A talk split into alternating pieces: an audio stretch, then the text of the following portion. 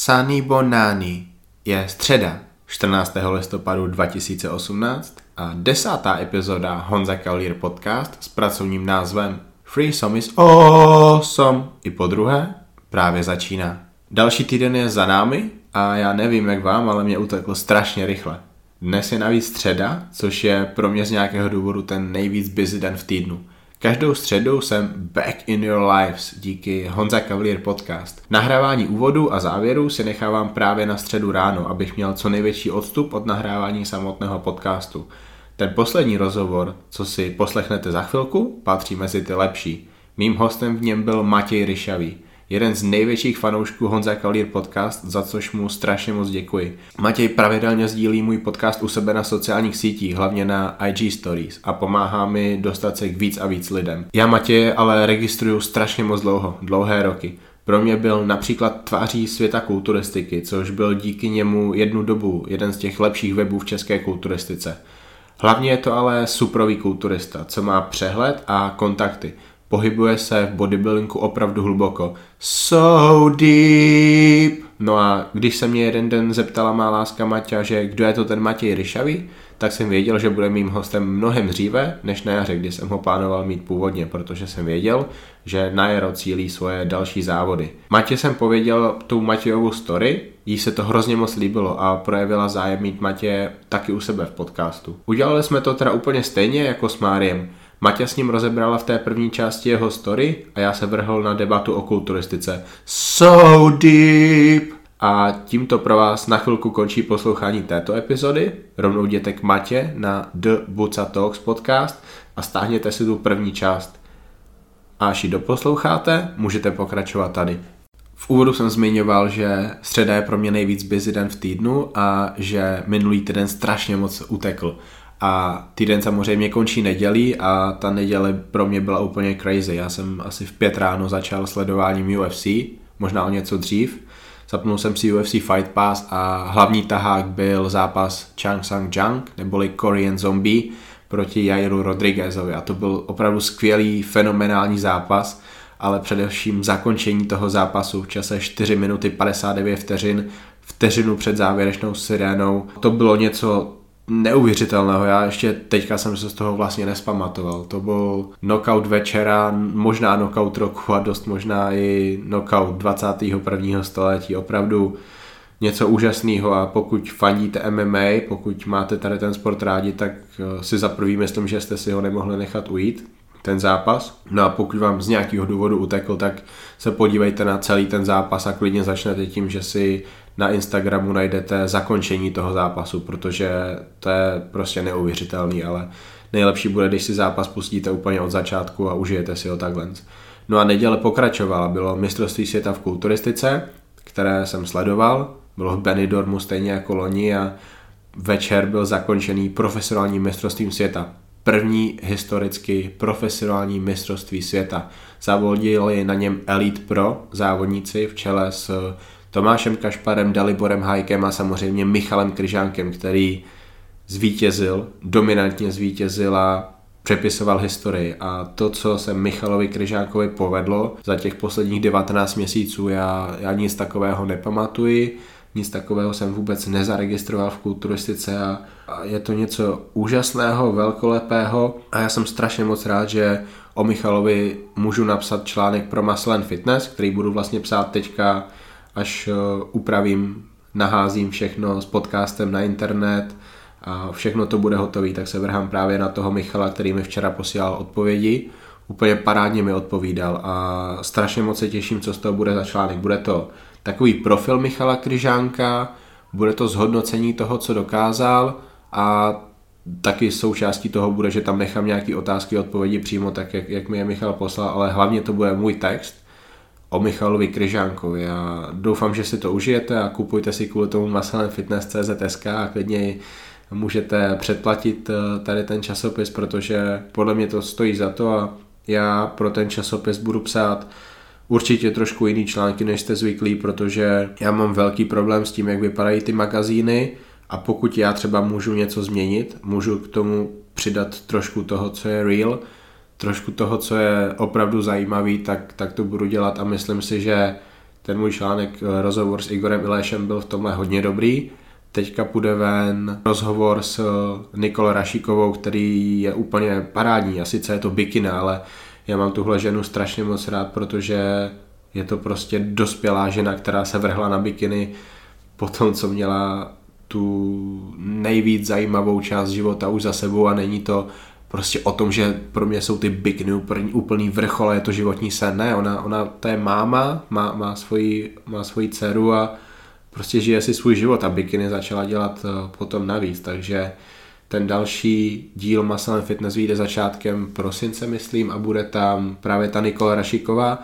A myslím si, že v magazínu pro začátek roku je můj článek o Khabib Nurmagomedov proti Conor McGregor. A zase, to je, to je prostě článek, co si v Česku nepřečtete, protože lidi tady MMA takhle nesledují a já na to mám úplně jiný pohled, takže doufám, že to užijete.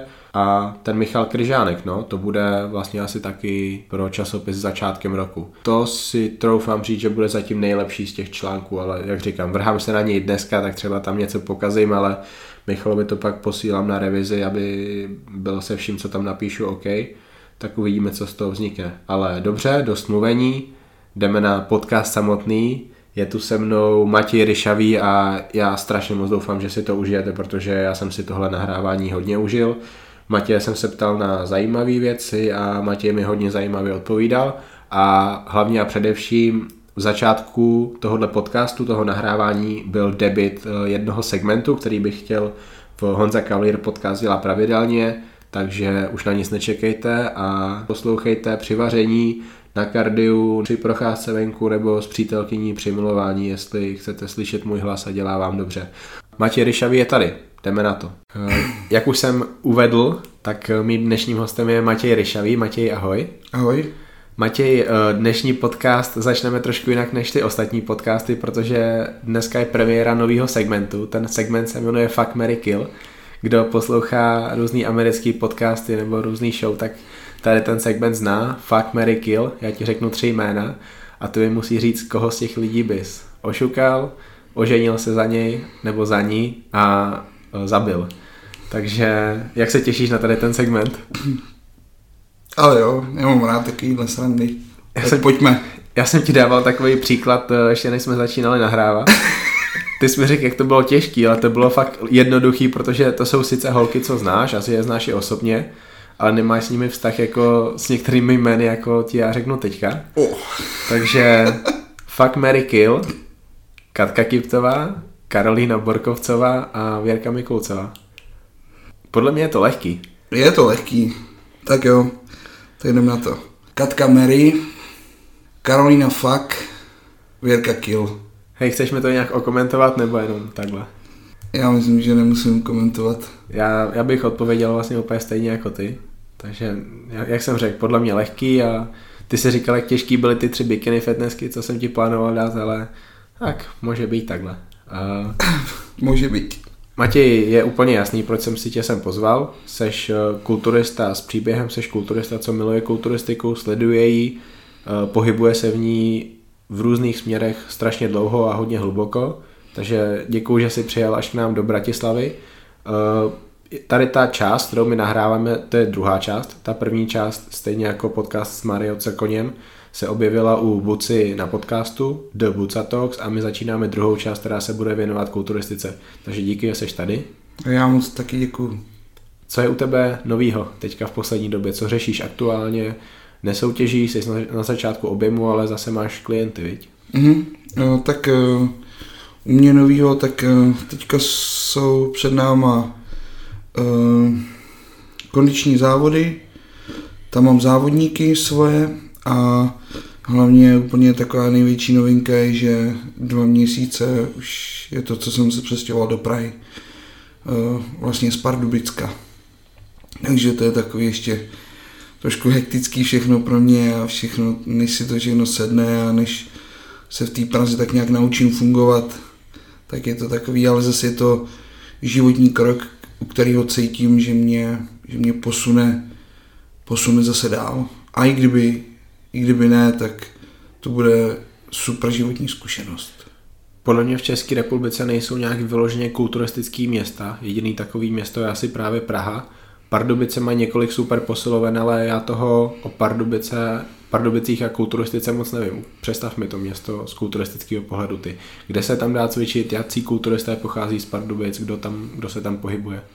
Hmm, tak asi nejsla, nejslavnější vlastně kulturista, který se tam um, aktuálně pohybuje a vlastní tam i posilovnu je Slavoj Bednář, který je vlastně čerstvě IFBB Pro, takže ten tam vlastní Fine Fitness, kde já vlastně poslední rok, rok a půl, vlastně na poslední soutěž, což byl Diamond Cup v Srbsku, teďka v květnu, tak jsem se tam vlastně připravoval. No a mohl jsem být vlastně i u toho, eh, když vlastně Slavoj se připravoval na ty svý vlastně amatérský závody, na kterých pak vyhrál vlastně tu profikartu, no, pro kterou si teda musel dojet až, až někam na Filipíny nebo kam to bylo, ale, ale, ale dokázal to, zvládl to a, a to bylo taky, taky prostě super motivační pro mě, no.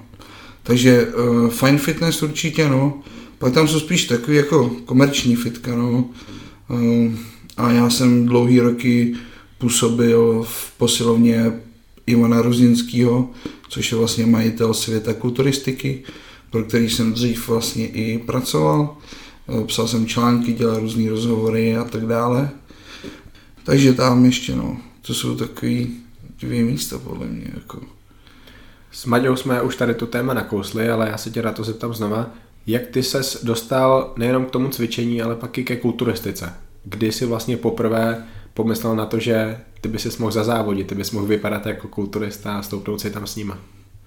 To bylo právě v momentě, kdy uh, já jsem tenkrát, já pocházím z malého města Lázně Bohdaneč, to je asi 10 kilometrů od Pardubic. Myslím, že fotbal tam mají dobrý, ne? Ano. Nebo mývali. Ano, byli dokonce i v nejvyšší soutěži. To možná v té době, když ty si, ty si začínal na základce. Ano, Takže, přesně ano. tak. Pamatuju si to jako, jako dneska, když jsem byl malý kluk se strejdou, mě tam vzal na první výkop, který dělal uh, Karel Gott a, a, a Tomáš Jančařík. Mám takový dojem a, to bylo skvělý. Tenkrát tam hrála uh, nějaká ta Amfora, což byly vlastně známé osobnosti. Je to byl takový první zápas, vlastně předtím, než se tam začala hrát ta první liga, bylo to teda strašně krátce, ale ale bylo to úžasný období, jako děti jsme to hrozně vnímali a prožívali a tam ty kluci, kteří vlastně pocházeli, pocházeli z, z toho města, žili tam, byli, tak pro nás byly hvězdy, že jo, prostě když jsme si, když nám k nám přišli a podali si s náma ruku, tak to bylo něco úžasného. Takže ty si vlastně fandil tomuhle týmu, já jsem v té době fandil Blešanům. No, tak to, měli to, taky podobný osud. To byla éra. Jo, no, tak to bylo přesně v té době, no. Okay, jdeme zpátky k té kulturistice. Uh, no takže vlastně já jsem uh, začínal cvičit vlastně s mým kamarádem, ve kterým jsem se jakoby hrozně zhlí, zhlíd, jak on, jak on vypadal a, a my jsme byli taková dvojka, jak Franco Columbu a Arnold Schwarzenegger, já jsem byl malý, podsaditý, on vysoký, estetický. A... Takže ty jsi byl ten Arnold, je mi to jasný. No jasně, přesně tak. Uh, jako nikdy jsem auto nezvedal, uh, jako Franko. a to bylo jenom kvůli tomu, že se ti nechtělo. Uh, jo, určitě, přesně tak. A, uh, a nebo spíš nebyla možnost, že jo. Tak, tak. Tak vlastně nějakým stylem jsme tam měli posilovnu v Boranči, v Lázních. Tam jsme chodili a vlastně dospělo to už do té fáze, kdy já už jsem cítil, že tam už se jakoby nemám kam posouvat, že už jsem se toho že už jsem se toho naučil tolik, že už se tam nemám co učit dalšího a, a potřeboval jsem se učit dál. Po kolika letech cvičení tady to bylo? Ale po čtyřech letech. Tak to už, to už tak bývá, no. No. A potřeboval jsem se posunout prostě za větším, takže já jsem šel vlastně do Pardubic, začal jsem tam jezdit, vlastně já jsem tam chodil do školy, na střední a takže jsem, a pak posléze vlastně i, i jsem zkoušel vejšku, nebo snažil jsem se o vejšku, takže jsem jezdil do Pardubic právě do, eh, do fit centrum IR Club Pardubice, což bylo vlastně poslal na Ivana Rozinskýho. A tam jsem se s těma lidma ze světa kulturistiky vlastně seznámil, spojil a byl tam jeden klučina, který se posledně stal mým velmi dobrým kamarádem, který měl v té době za sebou kulturistické závody. To bylo někdy v roce 2012. To bylo vlastně jaro 2012. On, on vlastně byl na juniorských závodech, myslím, že to bylo mistrovství Čech. A no a když jsem ho viděl, jak, jak všechno dodržuje a, a, a, a tak jsem si řekl, že bych to taky chtěl zkusit. A, a pro mě se mi tam jako všichni smáli, že, že to, ale, ale zač, začal jsem s ním objem, no a, a, a vlastně poprosil jsem i Michala Ruzinského, což je vlastně syn, syn majitele světa kulturistiky a, a Michal v té době dělal in, i internetový magazín, tak vlastně jsme do toho tak nějak šli a tyhle ty lidi vlastně asi ty praví lidi, kteří kolem mě v tu dobu měli být, tak já na ně měl takovýhle štěstí a, a vlastně dotáhli jsme to na první závody, které byly na jaře 2013. No. To bylo mistrovství Čech, tenkrát to bylo v, v Rokycanech, to si pamatuju. Jaká byla ta první soutěžní zkušenost? Nebudu se ptát na tu přípravu, zajímá mě ta soutěž samotná a jak hodnotíš tady tu atmosféru, hlavně v tom zákulisí té soutěže s tím, když to srovnáš eh, s tou kulturistikou teďka? Bylo to hmm, jiný? Bylo to úplně jiný. To bylo tak všechno tak kamarádský, tak eh, já nechci úplně říct, že to vypadalo jak eh, v šatně fotbalového týmu, jo, ale opravdu tam v zákulisí jsme všichni k sobě měli jakousi úctu, jakýsi respekt a zároveň, když bych jednomu klukovi řekl, hele brácho, zapomněl jsem si plavky, ty vole, nemám v čem soutěžit, tak vím, že by mi je půjčil. A dneska prostě by tohle to jako asi uh, horko těžko šlo, no. Nebo já nevím, nevím, no, ale už jsem i zažil takovouhle zkušenost, že nikdo neměl plavky, a nebo respektive nechtěli ho pustit uh, skrz pravidla, protože měl nějaký neodpovídající soutěžní plavky a, a, vlastně nikdo mu je nepůjčil, což jako pro mě je absolutně nepochopitelný a v té době si myslím, že by se nic takového nestalo. A vlastně z nás všichni, co jsme tam byli na těch mých prvních závodech, já jsem tam závodil proti Davidovi Příkopy, pozdějšímu mistrovi Evropy v juniorech, eh, proti Jirkovi Kováčovi, eh, dneska majitel fitka v Plzni a eh, soutěžní kulturista ze zkušenostmi s Arnold Classic hm, v Americe, tak do dneska jsme všichni kamarádi, obrovský velký kamarádi, který se eh, v té cestě podporujeme a, a, a i když třeba Jirka dneska už nezávodí, a, tak eh, má posilovnu, já tam za ním jezdím. A já si pamatuju, tenkrát jsem se chystal v roce 2015 na na amatérskou olympii a bylo to tenkrát takový těžký období pro mě a, a, a Jirka si mě vzal k sobě. Prostě na tři týdny jsem se u ní mohl připravovat, jsem tam u něj bydlel v jedné jedničce, kde on žil s přítelkyní a dvoma psama. Vzali si mě tam ještě k sobě, jo. takže a já pochybuju, že dneska ty závodníci se k sobě takhle chovají, nebo respektive já ani pochybovat nemusím, já vím, že ne. Je to šílený, protože to je 6 let zpátky a to se vlastně stalo z roka na rok, to bylo ještě jo. 2013, možná 2014, 15 a jde, jde to do kopru a jde to do kopru vlastně v celé Evropě a, a tak strašně rychle a člověk ani nechápe proč. Je mi z toho smutno, no. Samozřejmě prostě tady bychom mohli polemizovat o tom, co bylo tím startovacím motorem a, a vším možným tahle tý blbý, až bych skoro jako skurvený doby, a, a, ale nevím, no, ať si o tom každý prostě obrázek udělá sám. Já jsem rád, že jsem zažil ještě to, to čistý, to hezký, vlastně ze kterého bohužel žiju do dneška. uh, jedna taková aktualitka. Uh, slovenský svaz uh, hodil na Facebook příspěvek, že zavádí kategorii Fit Models, takže že trenéři, závodníci, funkcionáři začněte hledat hezký holky pro tady tu kategorii. To budou vlastně takový ty holky, co na sobě budou mít nějaký obleček, budou vypadat hezky, skoro vůbec se tam nebude hodnotit postava, protože z té postavy skoro nic nebude vidět. A tady to bude na kulturistických závodech, kde závodí kulturisti a kulturisti kvůli tady té kokocky tak kategorii budou muset čekat, eh, kdo ví jak dlouho, než ukážou tu svoji formu. Jak se ti na tady ty naprostý kokotiny kouká, co prostě zavádějí tady ty svazy. Nemusí, ten svaz si může vybrat, jestli bude dělat ty závody a pak si ty promoteři závodu můžou vybrat, jestli chtějí vůbec tu kategorii. Takže zase bude to o lidech, jestli ta kategorie vůbec může být nebo nemůže být, ale prostě jsou lidi, kteří nějakým způsobem akceptují a mají to být lidi, co kulturistiku milují, ale není to tak.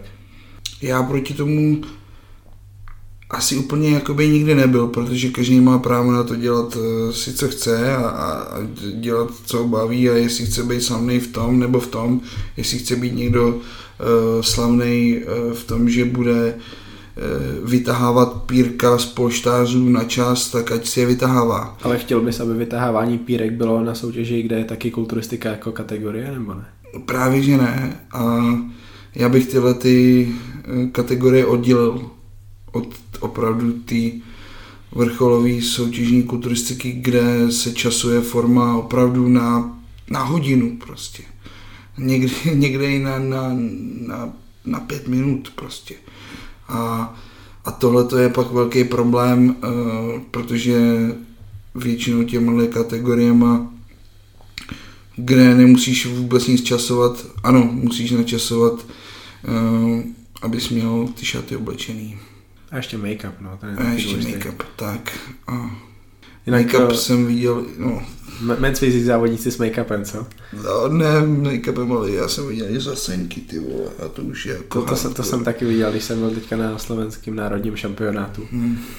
Uh, Takže já bych to oddělil, já bych to oddělil, uh, ať jsou tyhle kategorie, klidně je to, jestli se to někomu líbí, já prostě proti tomu absolutně nic nemám, ale ale ať, ať nám nekurvějí to naše snažení, kdy my opravdu prostě děláme ten, ten poslední týden úplně na krev a na, na, opravdu na minutu, na minutu. A mm, pak mm, máme jít ve tři hodiny na stage a, a jdem v 8 večer, ty vole. To je prostě v čudu, no. A tam už prostě, tam už pak nejde ani o tu formu, a tam už kolikrát jde i o zdraví. A já, bohužel, já, já sám jsem to zažil. Takže... I na to zdraví se tě budu ptát. To je vlastně jedna z nejvíc důležitých věcí jakože v životě, ale no, samozřejmě rozumím. v kulturistice a strašně málo se o tom mluví. Jsou lidi, kteří píšou komentáře, že tady to by se nemělo rozebírat veřejně a bla, bla, bla. A, ale prostě ne, takhle to nesmí být a nebo to bude horší a horší a horší tím, se o něčem nebude mluvit, tak to prostě horší bude a vidíme to i na té kategorii fit model, s kterou prostě hodí do kulturistiky a strašný. Uh, Matěj, zajímáš mě ty jako kulturista a tvoje výsledky, pochlup se s těma nejlepšíma a vlastně jaká je tvoje vize jako závodní v kulturistice do budoucna, co jsou tvoje ambice? Uh-huh.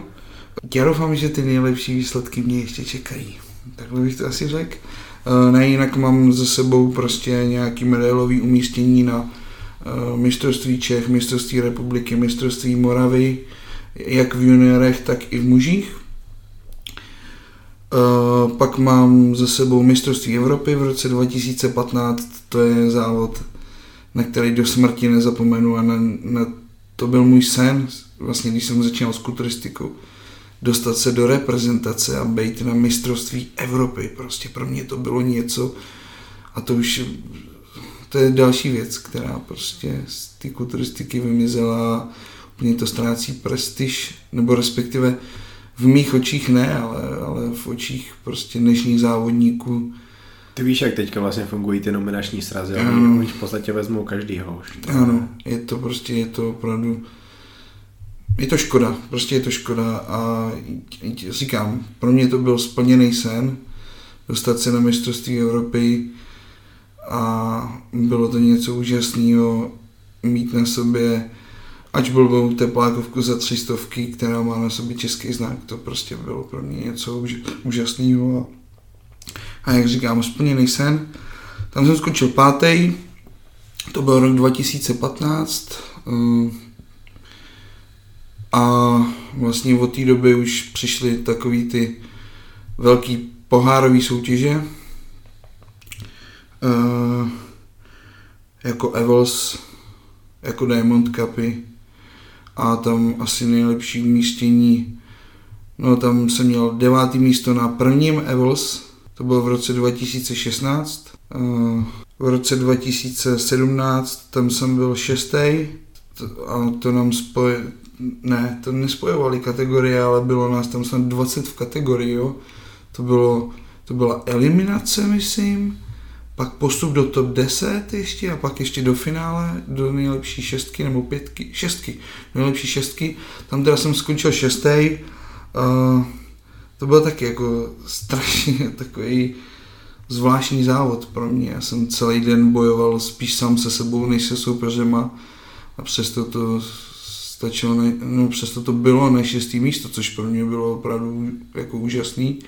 Samozřejmě já jsem pomyslel výš, uh, ale, ale prostě nakonec z toho, co se stalo, jsem byl fakt moc rád, že jsem v tom finále byl a, a takže to bylo super. No a teď poslední soutěž byla vlastně letos v květnu Diamond Cup v Srbsku a mm, tam z té soutěže prostě jako nevím, no, ani jsem se to jako úplně poznání neužil, protože to organizačně nebylo moc zvládnutý, já ani nemám žádný fotky z pody a tam nebyl žádný fotograf. Prostě nechápu to, to vůbec jako mi nejde do hlavy, ale to je asi tím rozkladem federací. I k tomu se dostaneme. To je prostě taky další smutná záležitost. Co ta vize do budoucnosti? Eh, čeho by si chtěl dosáhnout příští rok a čeho třeba za 5, 7, 12 let? Příští rok uh, by jsem chtěl být na pódiu soutěžním uh, nejlepším kulturi, kulturistou, jakým dokážu být. A pokud se mi to opravdu podaří, tak věřím, že to může stačit na to uh, minimálně uh, v IFBB Elite se dostat uh, mezi profíky. A co bude dál, to je zatím ve vězdách a ani bych prostě vzhledem tomu, že by to třeba ani nemuselo být jako politického hlediska dobrý, tak bych to zatím asi ani nechtěl rozebírat, ale, ale můj cíl úplně jakoby do budoucna je vždycky a pro mě ta největší motivace pro každého kulturisty, pro každého kulturistu je Olympie. A, a já prostě nejsem výjimka, prostě mě nemotivuje soutěžit o prachy. Mě prostě motivuje soutěžit eh, s nejlepšíma závodníkama nebo do budoucna a prostě snažit se tam aspoň dostat, protože kulturistika je něco, co miluju a něco, co mám v srdci a, a, a nikdy pro mě nebyla motivace tím vydělávat nějaký peníze, protože naopak, já ty peníze toho jenom cpu. Dobře, máme strašně téma, který s tebou chci probrat, ale teď se hodí zeptat se tě na ten split federací, to znamená IFBB se rozdělila na IFBB International, ta zůstala a americká NPC si spolu vzala tu Pro Ligu, IFBB Pro League. IFBB International pod Santochou má IFBB Elite Pro, což je jejich vlastně 11, 13 měsíců stará Pro Liga. Zrovna my dneska nahráváme v sobotu a zítra je finále, řekněme, protože je profesionální mistrovství světa, kde bude závodit Myslím, že Tomáš Kašpar, Dalibor Hájek a určitě i Michal Kryžánek, který je horkým favoritem. Takže začnu asi otázkou, jak ty vnímáš tady ten rozkol? A vlastně chápeš, proč, proč k němu došlo? Uh, asi úplně nechápu, proč k němu z jakého důvodu došlo, uh, došlo ale, ale já si myslím, že na vině jako za spoustu dnešních věcí jsou prostě prachy. Je to tak? ale vlastně máme takovou situaci a vypadá to, že letos, příští rok se s tím nic dělat nebude. Obě organizace, federace, ligy mají svůj kalendář. Já doufám, že do budoucna se to nějakým způsobem vymyslí, aby ti nejlepší kulturisti závodili proti sobě, to znamená, aby Kryžo dostal šanci porovnat se se závodníky, kteří vyhrávají profi soutěže a vlastně dostal šanci bojovat na Olympii. Ale pokud se to nestane, tak doufám, že IFBB Pro Liga bude mít v IFBB Elite pro lize rovnoceného soupeře, aby ta úroveň v Evropě šla nahoru a IBB Pro Liga se musela snažit, aby oni něco zlepšili, aby zlepšili rozhodcování, aby zlepšili eh, to, jakým způsobem a kam dávají svoje závody, aby vlastně evropští závodníci byli trošku víc podporováni, než jsou teďka, protože teď je to vyloženě opravdu jenom o Americe. Um, jak se ti kouká na to, že prostě ty si teďka musíš vybrat, že tak co, co bude dál. A když si vyberu tady tu cestu, tak se mi zavřou dveře do té evropské kulturistiky, protože prostě budu mít zakázán start na nějaký čtyři roky. Je to prostě, já nevím, když ti prostě někdo říká, co máš, co máš dělat, prostě. Já jsem nikdy nikomu nechtěl říkat, co má, co má dělat a nikdy jsem nechtěl, aby mě někdo říkal, co já mám dělat, prostě. A, a když si nemůžu zvolit, nebo když, když respektive dřív to bylo jednoduché, dřív prostě byla prostě, byl, byl sport, byla kulturistika, která byla kulturistikou. Dneska je prostě kulturistika, která je politikou a, a, a mně se na to jakoby nekouká vůbec hezky, protože já jsem vždycky kulturistiku vnímal jako, jako ten, ten prostě sport, který, který člověk musí dělat srdcem, jinak ho nikdy nemůže dělat prostě na takový úrovni, ale asi, asi, asi očividně, asi může. Je, je vidět, že na tady tom hodně doplácí ty závodníci a hlavně závodníci, ale asi by bylo asi by nebylo objektivní, kdybych se nezeptal na tady tu věc. Dřív byla stejně situace taková, že ty si nemohl závodit jinde. Ty si vlastně musel závodit po to IBB International uh, za uh, SKFČR a nemohl si jít na závody NABA, PCA, Mr. Universe, takže ta situace byla vlastně podobná. Dá se říct, že stejná. Takže čím se to liší teďka pro tebe? Je to vlastně jenom tím, že ty teďka máš zavřenou cestu na tu Olympii, aby si vlastně mohl závodit tady doma na, řekněme, víc soutěžích nebo po Evropě, protože prostě tak se to teďka musí dělat? Přesně tak, no. Já kdybych si pokud si zvolím opravdu tam, kam mě táhne moje srdce, a což do budoucna si asi určitě zvolím a je mi asi úplně jedno, jak se to bude, jakým směrem se federace budou prostě vyvíjet, tak já si vždycky zvolím tu cestu, abych, abych měl cíl před sebou prostě Olympii, protože to je to nejvíc, co v kulturistice je a to tak vždycky zůstane. To prostě to už se nikdy nezmění a, a ať přijdou jakýkoliv, jakkoliv chtějí velké soutěže, tak Olympie bude vždycky nejvíc. Už jenom tím, jaký uh, kulturisty já vnímám jako svý vzory a prostě a ty vyhrávali Olympie. A co se týče toho dnešního závodění, uh, já bych si chtěl zase strašně rád ukázat doma a, a to, to mi vlastně zavírá, nebo to mi vlastně jakoby z momentálního hlediska bere ten jakoby největší cíl, ale, ale do budoucna vím, že to tak jako, že to tak prostě není. Ale pokud se chci zase ukázat doma, jakože v příštím roce se doma určitě ukázat chci, tak, eh, tak prostě zůstávám, musím, ne, ne, nebudu měnit nic, prostě zůstávám v té evropské IFBB. Pokud jde o ty pohárovky, řekněme, tak v Česku bylo za tu IBB pro ligu Evels. Podle mě to byla úplně strašně zlá soutěž, pokud jde o tu amatérskou část. To je velmi, velmi zlá úroveň. Často v kategorii jenom jeden závodník, což se prostě stát nesmí. I, i pět závodníků v kategorii je strašně málo, pokud jde o ty největší kategorie.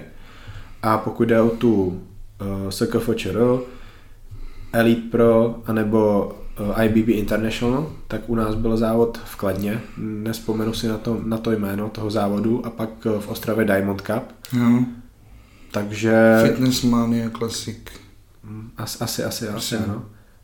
Uh, jsou tady to ty dvě soutěže, které by tě třeba zajímaly, anebo prostě ty pohárovky, které by byly takhle v Česku? Ano, určitě, no. Momentálně, momentálně aktuálně, jo.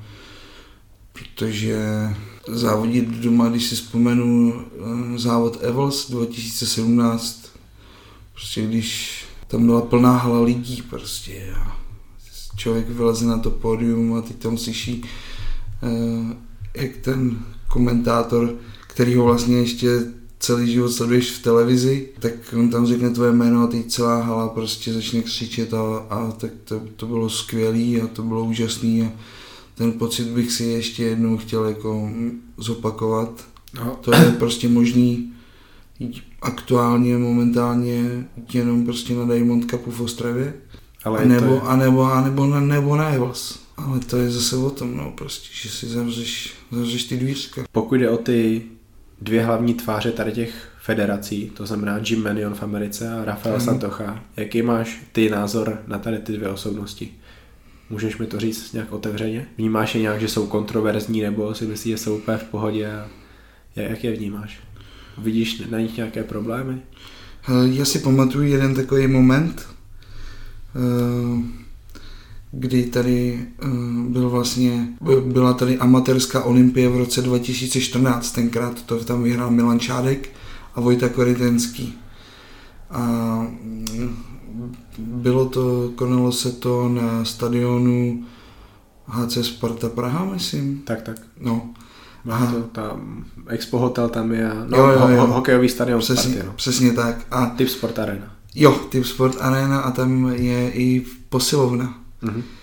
A já vzhledem k tomu, že já jsem tam měl jakoby díky světu kulturistiky všude jakoby vstup a mohl jsem jakoby chodit, kde jsem jako chtěl, já jsem si šel zacvičit tam do té posilovny.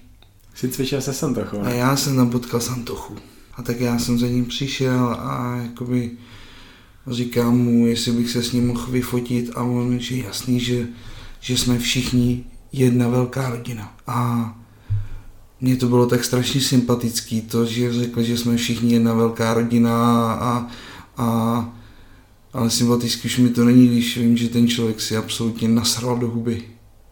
Já to prostě takhle musím říct a, a No, takže od tý... takže to je asi všechno, co k tomu jako můžu říct prostě k tomuhle člověkovi a myslím si, že to je jenom prostě další, další prostě businessman, který, který, který mu absolutně nejde o dobro našeho sportu, ale jenom o to, kolik má prachu. Já úplně stejně vnímám toho Meliona. Stejně tak A vnímám i to je to stejný úplně. Takže podle mě prostě tam mají být v tom vedení mnohem mladší lidi. Jo. A ty volby mají být jakoby opravdu demokratický, ne taková ta demokracie, jaká funguje teďka. Zase já prostě nevím, kde se tady to může změnit, ale jsem rád, že člověkem, kdo teďka jakoby, řekněme, vede Olympii, je Dan Salomon, nevím, jestli ho znáš. Mhm. Člověk, který měl svůj podcast, Ano. má svoji stránku Digital Muscle, kterou jakoby prodal pro společnost Wings- Wings of Strength, která po celém světě organizuje soutěže, ale je to člověk, co opravdu miluje kulturistiku a chce, aby kulturistika byla lepší. Teď měl schůzku s Kajem Greenem, já jsem o tom vypsal článek a jakoby on by moc rád dostal Kaje na tu Olympii příští rok. Takže uvidíme, jestli se mu to povede a já jsem prostě rád, že takovýhle člověk se dostal hodně do popředí a takový lidé se tam prostě dostávat musí a nemůže to být ta skupinka lidí na tom jednom místě a pouštěj tam jenom ty svoje. Tady tom se tě zeptám na takovou další otázku. Teď mi psal jeden člověk, který chtěl dělat rozhodcovské zkoušky v České republice a nebylo mu to umožněno. Asi protože by tam nezapadnul do toho panelu těch lidí, kteří tam jsou teďka. Zajímalo by tebe jako člověka, který prostě závodí, má svoje svěřence, chce se podílet na tom chodu kulturistiky, být rozhodčím na českých závodech, pokud bys ty tam třeba přímo neměl závody a prostě ho- hodilo by se, abys tam třeba rozhodoval, protože tam nebude nikdo tvůj. Uvažoval bys o tom? No, já už jsem takovou myšlenku, jako, nebo takovou myšlenku třeba do budoucna i mám, takže, takže určitě, no, moc rád, moc rád, protože uh, jestli chce člověk něco změnit v něčem, tak vždycky musí začít u sebe. A, a jak, jak, jak nejlíp změnit jakoby chod kulturistiky, než tím, že budeš svědomitě a poctivě prostě hodnotit soutěže. Jaký je tvůj pohled na defekty? To znamená gynekomastie, to znamená hranatá ramena od uh, popi- ro- rozpichování těch ramen, bicepsů, tricepsů, latisimů, tím, že si tam aplikují různé oleje, Hmm. nebo uh, řekněme Babagat. tak, pupíček jsem chtěl říct. No. Jak tady to ty vnímáš a měla by to podle tebe být diskvalifikace, měla by to být automatické poslední místo, nebo mělo by se to hodnotit, takže se to úplně přehlédne? Hm, Myslím si, že by se to určitě nemělo přehlížet. Já myslím si, že by to měla být automatická diskvalifikace. Určitě ne, protože nikdy nevíš, co přesně zatím stojí. Protože někdy zatím může stát něco kontroverzního a někdy zatím nemusí nic kontroverzního vůbec být. Takže to jsou jako... no, Je to, velmi, je, to vel, je to velmi těžký, no, ale určitě tyhle ty závodníci nemůžou vyhrávat soutěže. To je prostě špatný, když tyhle ty závodníci soutěže vyhrávají. Eh, Je to špatný jak na amatérský úrovni, tak i na té profesionální. A díky bohu, díky bohu aspoň teďka v té profesionální kulturistice máme nějaký aspoň malou jiskřičku naděje, že by se to zase mohlo vracet k tomu krásnému, kde, kde, kde to bylo dřív. No. Ale to se všechno ukáže až, až časem. No. Zatím jednu, jedna vlaštovka jaro nedělá. Dáš mi Matěj pěstí, když ti řeknu, že podle mě nemáš nějak úžasnou genetiku pro kulturistiku? Nebo to třeba vnímáš stejně? To dodám ti pěstí, budu s tebou naprosto souhlasit. A jak se ti kouká na to, že vlastně ty o sobě už může říct, že jsi úspěšný kulturista, který se na Evlos z 20 závodníků probuje do finále. Prostě dokázal si něco, co by si dokázat neměl, protože si makal víc, jak ti tvoji soupeři. Jak se mi na to kouká, no. Prostě vím, vím, že člověk jako, když bude tvrdě dřít na tom, co chce a půjde si tvrdě zatím, tak jako, jak říkám Milda Šádek, impossible is nothing. Impossible is nothing. Kdy jsi uvědomil, že prostě tu genetiku nemáš a budeš si to muset odřít? Že to je ta jediná cesta, jak ty dosáhneš těch výsledků, o který opravdu stojíš. Uh, uvědomil jsem si to asi hnedka po prvních, z- vlastně po prvním mistrovství republiky, kdy já jsem si myslel, že opravdu jsem připravený úplně na svým maximum, kde jsem mohl být a, a, a, a i lidi mě to jakoby říkali, lidi, od kterých eh, to já beru, jakože to je směrodatný. No ale v momentě, jakmile se postavím na to pódium, tak tak tam prostě najednou je problém. Prostě základní postoj špatný, uh, double biceps špatný, to jsou prostě pózy, které vyhrávají soutěže. Základní postoj vyhrává soutěže. A když ho nemáš, tak uh, musíš, musíš o to víc prostě bojovat uh, ve všech dalších pozách. No. Ty, díky bohu prostě já vždycky se dokážu kousnout tak, že se připravím opravdu, opravdu jako na krev a myslím si, že tou připraveností uh, hodně míst získám na těch, na těch soutěžích, no, ale, ale prostě skončil jsem šestý na tom prvním mistrovství republiky svým a to jsem hodně oplakal, to jsem hodně obrečel, oplakal a, a řekl jsem si, tak tohle bude ještě kurva dlouhý boj. Sám se sebou. Ale ty, ale ty v tom nejseš kvůli tomu, aby prostě ta další soutěž dopadla nějak fantasticky. Ty si budeš užívat ten celý proces. Přesně tak. A nebude to prostě pro tebe uspět na nějaký jedný soutěži a pak konec, ne? Určitě ne, prostě ten, kdo mě zná, tak ví, co pro mě kulturistika znamená. Prostě to je to, je to tak nějak moje životní cesta, no, která si myslím, že mě bude provázet, ať už soutěžit budu, nebo soutěžit nebudu. Ať už budu dobrý závodník, nebo špatný závodník. Ten tvůj přístup ti pomohl vybudovat nějaký pozy, které už jsou opravdu hodně dobrý. Je to podle mě určitě hrudník z boku, anebo třeba biceps ze zadu. Tam se zase ukážou ty tvoje silné stránky, to znamená, koukal jsem na fotky, jeden z nejlepších hamstringů v České republice. Za, za, za, zadek máš velmi kvalitní a spolu s těma hamstringama a tou tvrdostí, kterou dokážeš doša- dosáhnout, taky ten biceps ze zadu je pak strašně silný. Takže s tím progresem, který děláš už vlastně řekněme 6 let, kdy se tomu věnuješ trošku víc, tak asi musíš být spokojený, ne? No, Ne uspokojený, ale spokojený. tak no, asi, nebo když bych to řekl tak, eh, jestli bych něco udělal jinak, To určitě ne. tak nic. Ne, jakoby když to, když to beru zpětně, víš, nechci říct, že jsem jako spokojený sám se sebou, nebo, nebo, nebo něco takového, ale prostě uh, dělám pro to maximum a, a to, co jsem udělal za kroky, který jsem kdy udělal, tak ničeho nelitu. Ničeho. Jaká je podle tebe ta tvoje nejlepší póza? Já si myslím double biceps ze zadu.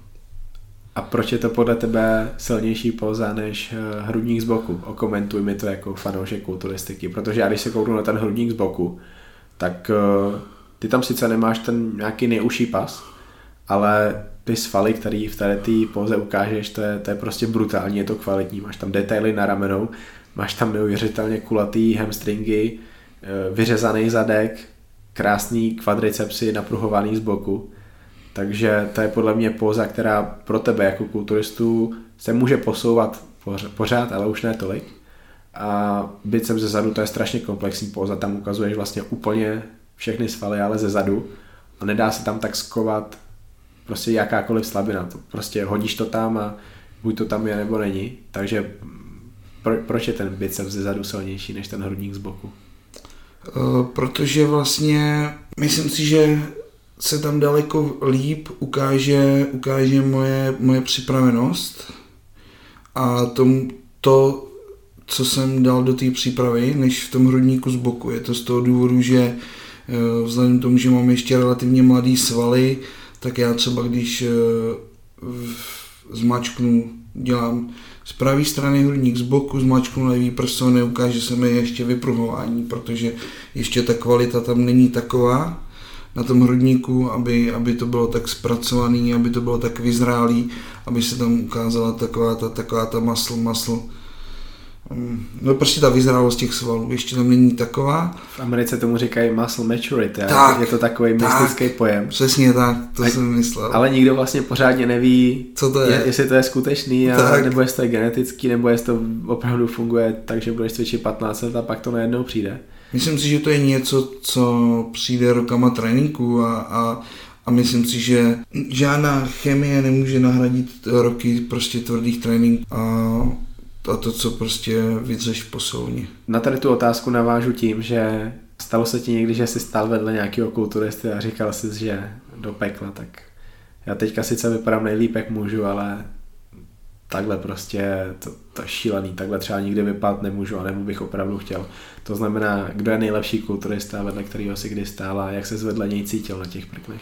Hele, nejlepší kulturista, vedle kterého jsem kdy stál v na pódiu je za mě, za mě Tomáš Tabačar. Tomáš Tabačar a ale i jak mi řekl on sám v zákulisí, on mi řekl, ještě bude tolik, co mě, tak budeš lepší než já. A to pro mě do dneška to strašně moc znamená. Do dneška je to člověk, který mi řekne vždycky i když se potkáme jednou za rok a vidíme se minutu, vždycky spolu prohodíme pár slov a on mi vždycky řekne nádherný slova a já se tenkrát pamatuju právě na to Evos 2016, kdy já jsem byl strašně zklamaný z toho, že jsem se nedostal do finále. Já když si vzpomenu, uh, s jakýma jménama já jsem tenkrát stál na tom Evos 2016 na pódiu, že tam byl uh, Zohir, Eh, že tam byl Tabačar, že tam byl Pepa Furín, uh, tam od Kivikas, Enrico Hoffman, který v loni vyhrál absolutně, absolutně a dostal se do profi. Uh, myslím, že ho připravoval Denis Wolf. Mm-hmm, ano. Uh, Filip Godžák se nedostal ani do finále. A Filip Godžák, který má prostě kvadricepsy jak uh, úplně z jiného světa, a to já nemám špatný, tak se taky nedostal ani do finále. Jo. Takže to byla našlapaná kategorie, úplně úžasný jména. Když já si vzpomenu, jak jsem tam seděl zklamaný po tom semifinále, když už jsem věděl, že jsem se dostal do toho finále a přišel tam za mnou Tomáš Tabačiar a povídá mi, víš, já ti něco musím říct. Ty, co si předvedl od minulého roku, já mám s tebou fotku z minulého roku, to byla amatérská olympie, jsem měl 75 kilo. A ty tady dneska stojíš a jsi mi rovnoceným soupeřem. A minulý rok si vedle mě stále jako miminko, tak pro mě jsi dneska vítěz. A to je, to prostě v tu chvíli bylo něco, co mě úplně vytrysklo slzy do očí a, a pak tam za mnou přišel Pepa a povídá, tak si pojď vole, aspoň udělá hezký fotky. to bylo prostě super a když ti takovýhle člověk řekne eh, tohleto, tak eh, a ještě navíc je to tak kvalitní závodník, tak prostě... No ale to zjišťujeme teprve letos, jak kvalitní je, protože Tomáš ano. Tabačar je hodně blízko Olympie. Přesně a tak. to vlastně už řeším asi, asi třetí epizodu Honza Cavalier podcast a no, to podle tebe se asi dostane na tu Olympii. Ano. Už to má skoro jistý. Ano, já tomu věřím a myslím, že má ještě jednu soutěž připravenou, nebo ještě možná Rumunsko. dvě dokonce. Takže... Už, už jenom Rumunsko je. Jo, no, tak uh, myslím si, že na to dosáhne, dosáhne, nebo respektive já si myslím 99%.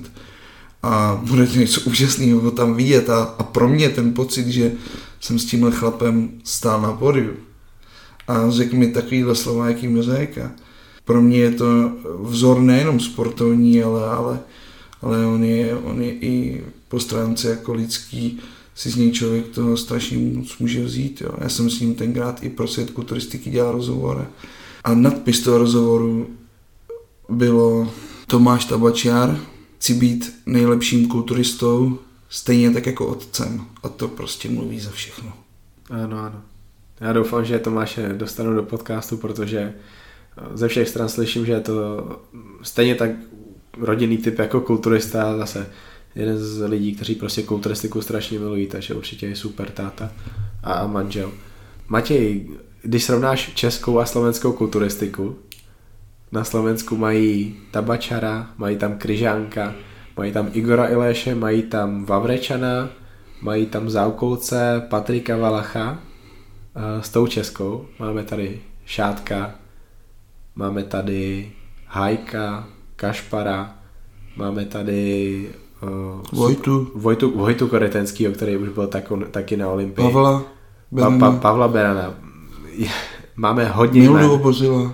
Tak, tak, da, další vlastně nový profík. Kdo je na tom teďka líp? Já nechci, abys mi řekl uh, takovou nerozhodnou odpověď. Kdo má teďka lepší kulturisty, Česko nebo Slovensko? A já musím říct, že je fakt super, že na tím musíme uvažovat. Že to, je takhle těžký rozhodování, protože prostě my tady teďka máme úplný bombiče. A to je prostě paráda tady to sledovat, ale kdo je na tom teďka líp? Já zůstanu doma, my. Dobře, dobře. Já já na tím nebudu přemýšlet, protože ty jsi host. Takže já odpovídat nemusím, ale... Ty jsi doma na dvou místech, bohužel.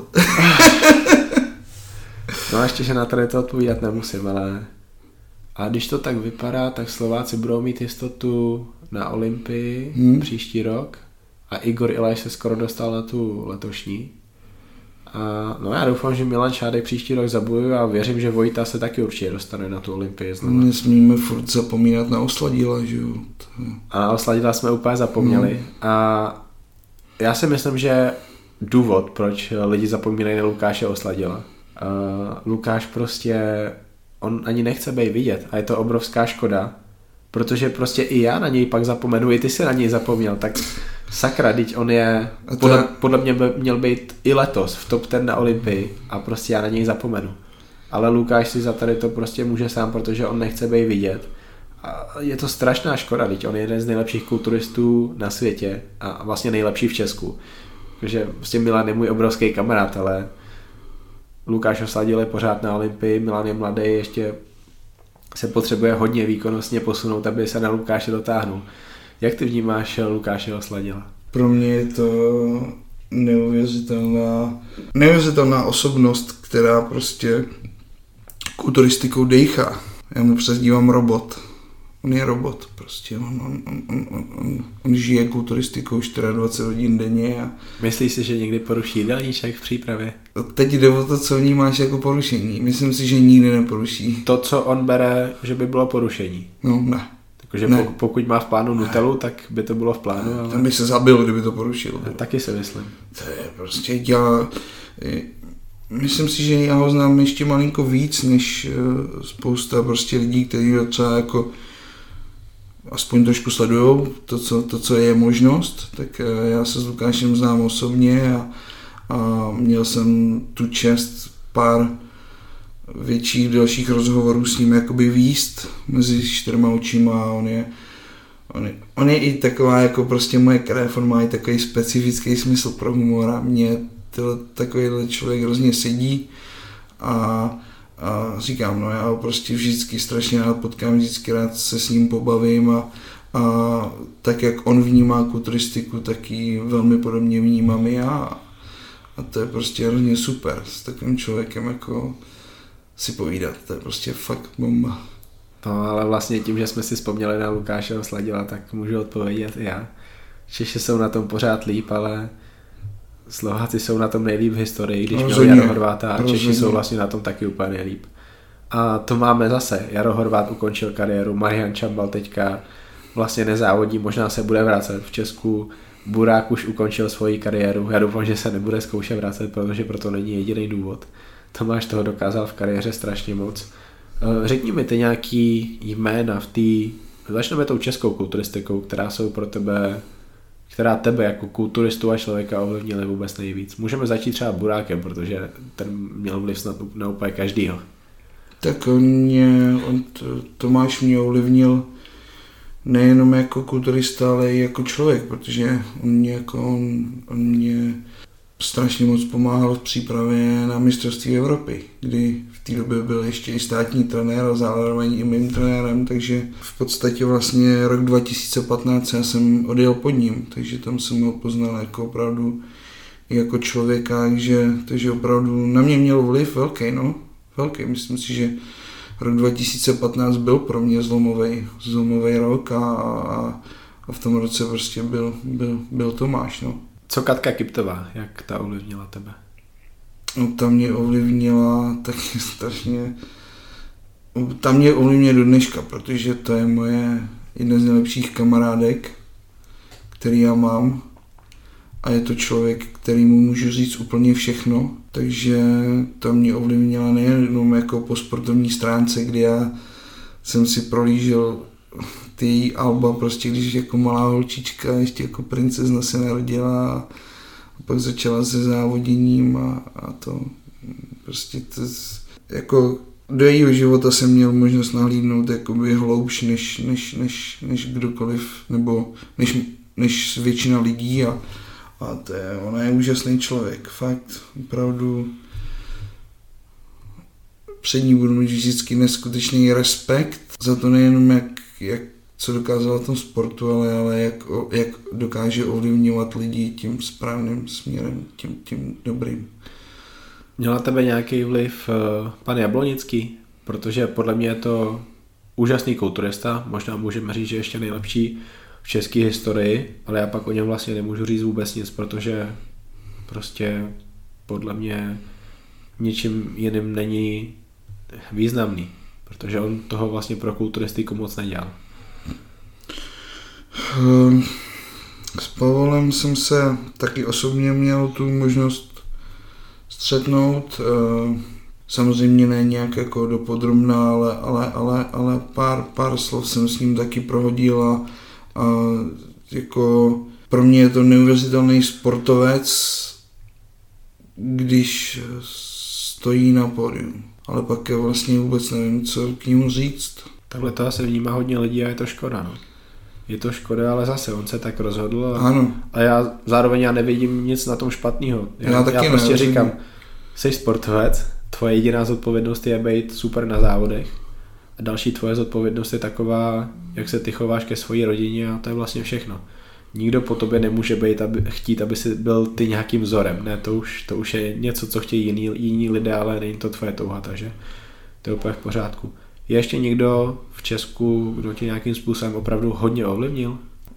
Myslíš, že ze soutěžních, kulturi, ano, ano. ze soutěžních kulturistů, z českých, jako vyloženě ovlivnil, jakože ovlivnil, asi, asi, asi úplně ne, ale, ale, ale lidi, ke kterým jsem jakoby vzlížel a kterým jsem se motivoval a který pro mě do dneška jsou velké osobnosti, Uh, tak asi jo. Asi, asi úplně nejvíc možná z těch známých českých kulturistů mě ovlivnil i nejenom jako sportovně, ale, ale i lidsky asi Milda obořil, protože s tím jsme jednu dobu byli velký přátelé a já jsem k němu jezdil domů a, a musím říct, že to je opravdu člověk, který mě v hodně věcí otevřel oči a, a člověk, který ho dneška strašně rád vidím, kdykoliv ho potkám a, a, a, a strašně mu fandím a, a je, je prostě, a, asi asi mil neuvořil, no. Super. Ale těch lidí je samozřejmě víc.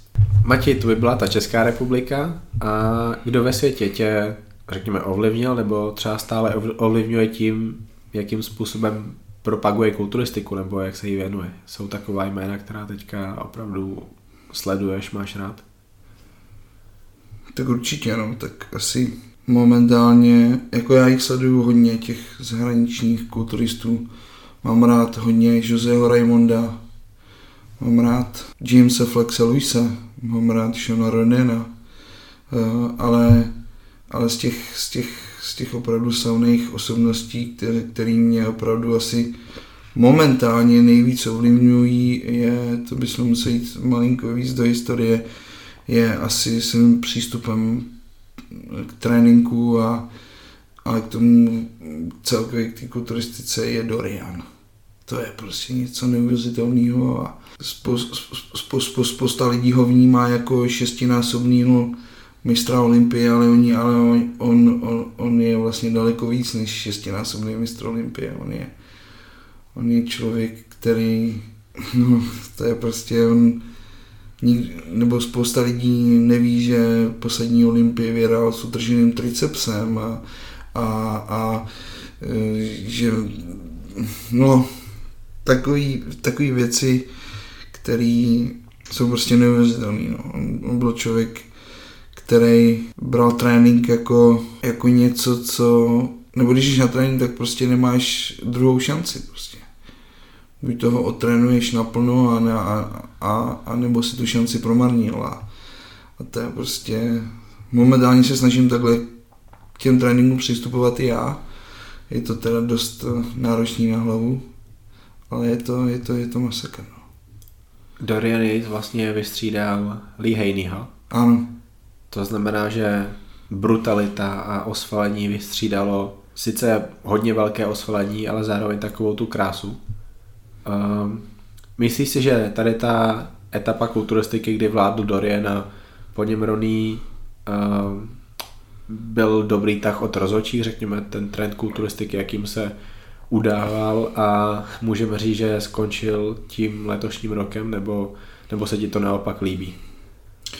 No ono, ono úplně první olympie, kterou Dorian vyhrál, to bylo rok 92, mám takový den, tak eh, tam ještě nebyl, tam byl úplně neuvěřitelně připravený, to prostě ne, ještě nemělo nic společného s takovou tou jakoby obrovskou zrůdností, která pak eh, přišla v dalších letech, nebo respektive kdy už, on už začínal být monstrum, ale v roce 92 on přišel jako nejvyřezenější závodník historie a, a, a relativně tam, prostě ta estetika tam byla, ještě to nebylo tak, eh, tak dotrhaný, tak, eh, tak poníčený a tak dále.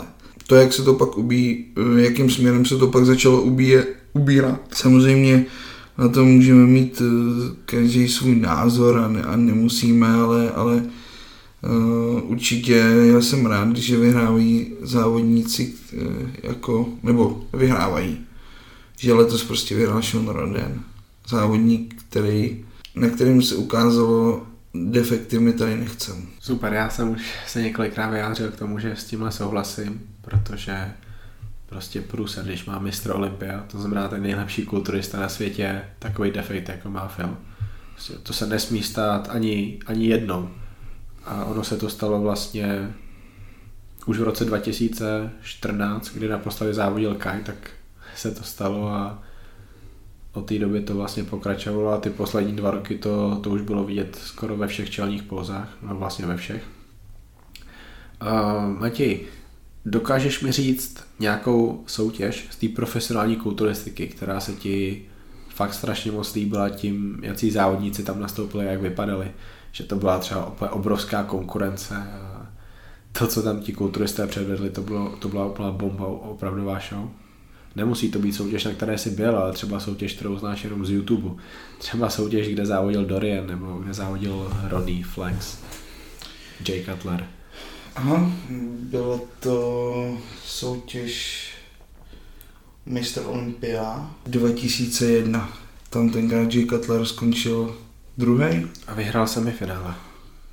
Fakt? Vyhrál semifinále. vidíš, To ani nevím.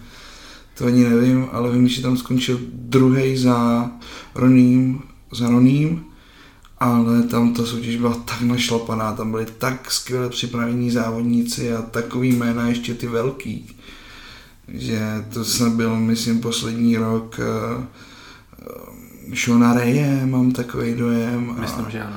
No a prostě takový obrovský jména, který, který prostě jsou dneska legendy, tak možná tahle soutěž a pak ještě na soutěž, na kterou v životě nezapomenu, když jsem na vlastní oči viděl v té době mýho nejoblíbenějšího kulturistu a to byl pro mě ideál postavy a vzor všech vzorů a to byl tenkrát v roce 2014 to bylo Evels 212, kde skončil druhý Bajtolach a Baspur. Dneska už eh, ten závodník nežije, zemřel pár let naspátek, já už nevím, jak je to ani dlouho, ale možná, Myslím, že 2015, no, ale nejsem si jistý, myslím, že Hmm. 2015.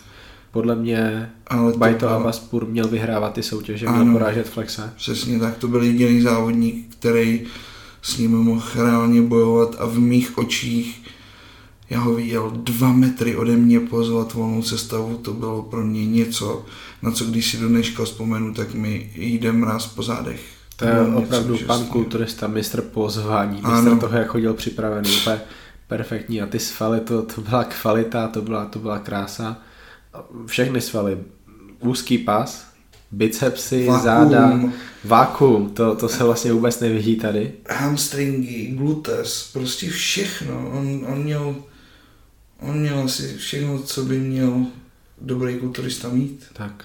A podle mě prostě byl- byly pak závody, myslím, San Marino v Itálii a tam podle mě Flexe úplně brutálně se řezal. No. Ale rozhodčí mu to nedali, ale to je zase jiná věc. Ale zeptám se na související téma. Hady Chopin. Co ty si myslíš o tomhle kulturistovi z Iránu a uh, jak si ty vnímal tu soutěž v Koreji, kde nastoupil proti Flexovi a podle mě prostě Flex se naprosto zdemoloval, byl, byl o třídu lepší jak všichni jeho soupeři a, a To bylo minulý rok po Olympii, že jo? Tak. Mhm. a já vůbec nerozumím tomu, že někdo si myslí opak. Uh, Ty si myslíš opak, nebo podle tebe měl vyhrát? Ne, já si myslím, že vyhrát měl, no. Že vyhrát měl, a, ale prostě takhle, mě už to dneska nepřekvapí, no. Tohle to je dnešní kulturistika. Takhle to prostě funguje a, a prostě, když to řeknu, když to řeknu blbě, tak prostě uh, my přece před amerického šampiona nemůžeme dát prince z Perzie, prostě to nejde. takhle bych to nějak řekl, já prostě nevím, jak, jak jinak to prostě říct, ale, ale vlastně to byl první závod, kdy já ho začal vnímat. Já jsem ho vnímal už dlouho předtím, protože... Já, já v- ani v- prostě ono o něm nebylo nikde moc jako slyšet nic a já si myslím, že v, v té době vlastně na, na, na tomhle tom azijským Grand Prix tak on ani dlouho nebyl profík, mám takový dojem, ne? A to bylo určitě jeho profi debit. No, jasně. A myslím, že předtím nezávodil, protože on možná, možná dostal stopku a profi kartu získal jenom díky tomu, že vlastně IBB International už nebyla součástí Jo. IBB Pro ligy, ale a nejsem si jistý. No, ale jako jo, to je prostě, tam, tam to mělo být tak a, a, ale prostě nebylo, no. Byl tam šampion a šampioni se asi dneska horko těžko porážejí, i když zaplať pámu, letos se to Letos se to povedlo. Je to obrovská škoda pro světovou kulturistiku, že Nejlepší nezávodě s nejlepšíma. přesně tak, no. Matěj, to velký téma, na který určitě musíme narazit, tak jsem si tě já vlastně všimnul úplně poprvé. Ty jsi nejenom psal, ale v podstatě se staral o svět kulturistiky Mhm. na webu, když to takhle řeknu. Uh, víme, jak tady to všechno začalo. Ty se vlastně v posilovně seznámil s lidmi, kteří za tady tím časopisem, magazínem uh, stojí. Um, co všechno si pro svět kulturistiky dělal a asi tím začnu, pak navážu další otázkou. Mhm.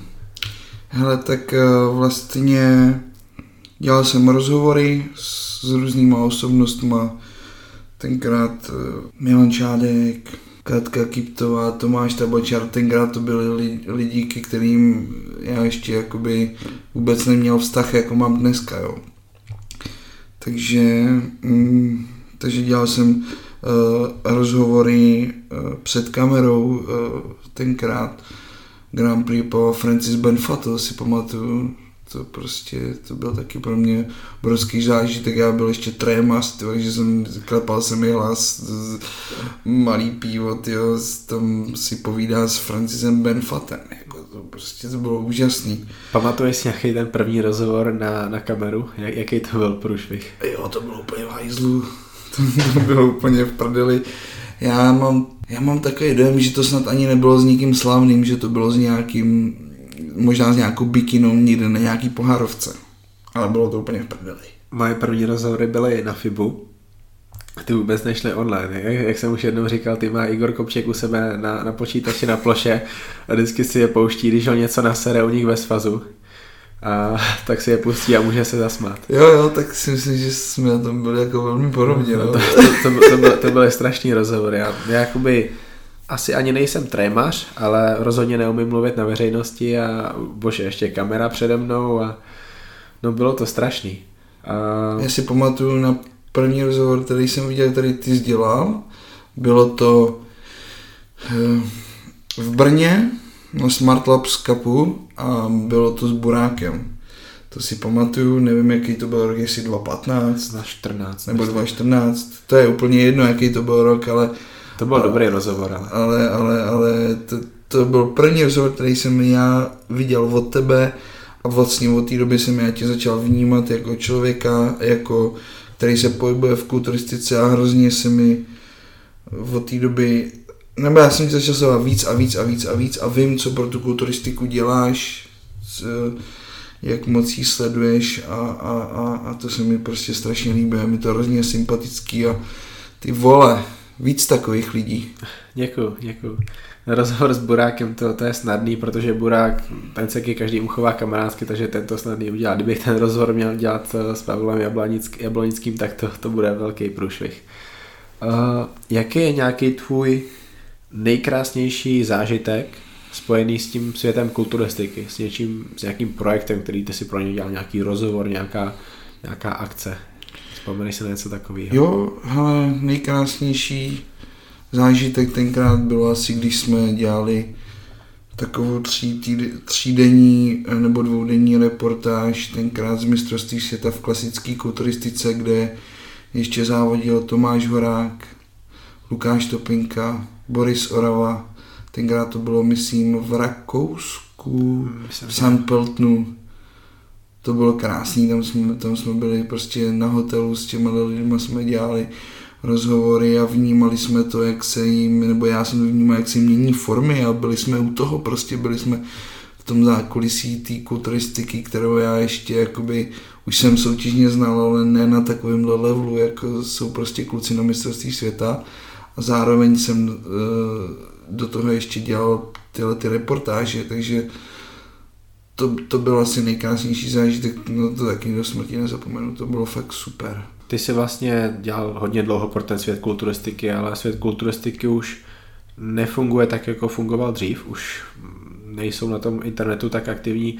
Dokážeš mi říct, proč tomu tak je? No, protože vlastně z téhletý, z téhleto, no prostě ze světa kulturistiky odešel Michal, Michal Ruzínský, který vlastně se jakoby de facto byl motor toho, toho internetového dění a vlastně s ním ten internetový svět kulturistiky vlastně umřel. Hmm. Je to škoda, no, protože na českém webu se člověk moc nevybere. Jasně, my máme Rony, ale podle mě Rony je ovlivněný těma vazbama, jaký pan Jebas má na určitý společnosti, vlastně ovládá Český svaz kulturistiky. To asi zatím víc rozebírat nebudu, ale prostě odvíjí se od toho další věci a, a plno věcí neuvidíme, neuvidíme tam takovou tu otevřenost, která tomu chybí a já se o ní tady aspoň můžu snažit. Um, to byl teďka příklad, eh, teď bylo Grand Prix Opava, že jo? A No, to mě strašně vůbec naštvalo. tam nebyly žádný výsledky, nic, no. No, no jako a- je to škoda. A to je vlastně 40. ročník, jedna z nejstarších soutěží v Evropě, Ano. jedna z největších. A já jsem tam byl, byl jsem tam s Honzou Páleníčkem a prostě byly to krásné závody a je to škoda, no. Je to, je to ostuda a sice pana Pešáta neznám, ale, ale v tady těch chvílích mi přijde, že on je jakoby trošku v právu a přál bych mu, aby se mu třeba někdy povedlo dostat se zpátky k té moci, aby jsme viděli ten rozdíl a pak ať se teda lidi rozhodnou, že co se jim líbilo víc, co se jim líbí míň. Ale zase, to je, to je prostě složitější věc a, a lidi nesmí volit tak, že eh, volit v, v těch volbách svazu, takže se zakládají nový oddíly kvůli tomu, aby uspěl ten jejich kandidát a, různě se kupovat hlasy. Já se nebudu tady zmiňovat, jakým způsobem probíhala ta lenská volba, kdy vlastně nakonec eh, skupina lidí do- dotáhla Tomáše Bureše k tomu, že on bude prezidentem. Ale, ale zase Tomá, Tomáš Taky, tak jak se rychle toho chopil, tak se toho taky hodně rychle pustil, že. Tak no, to taky o něčem vypovídá.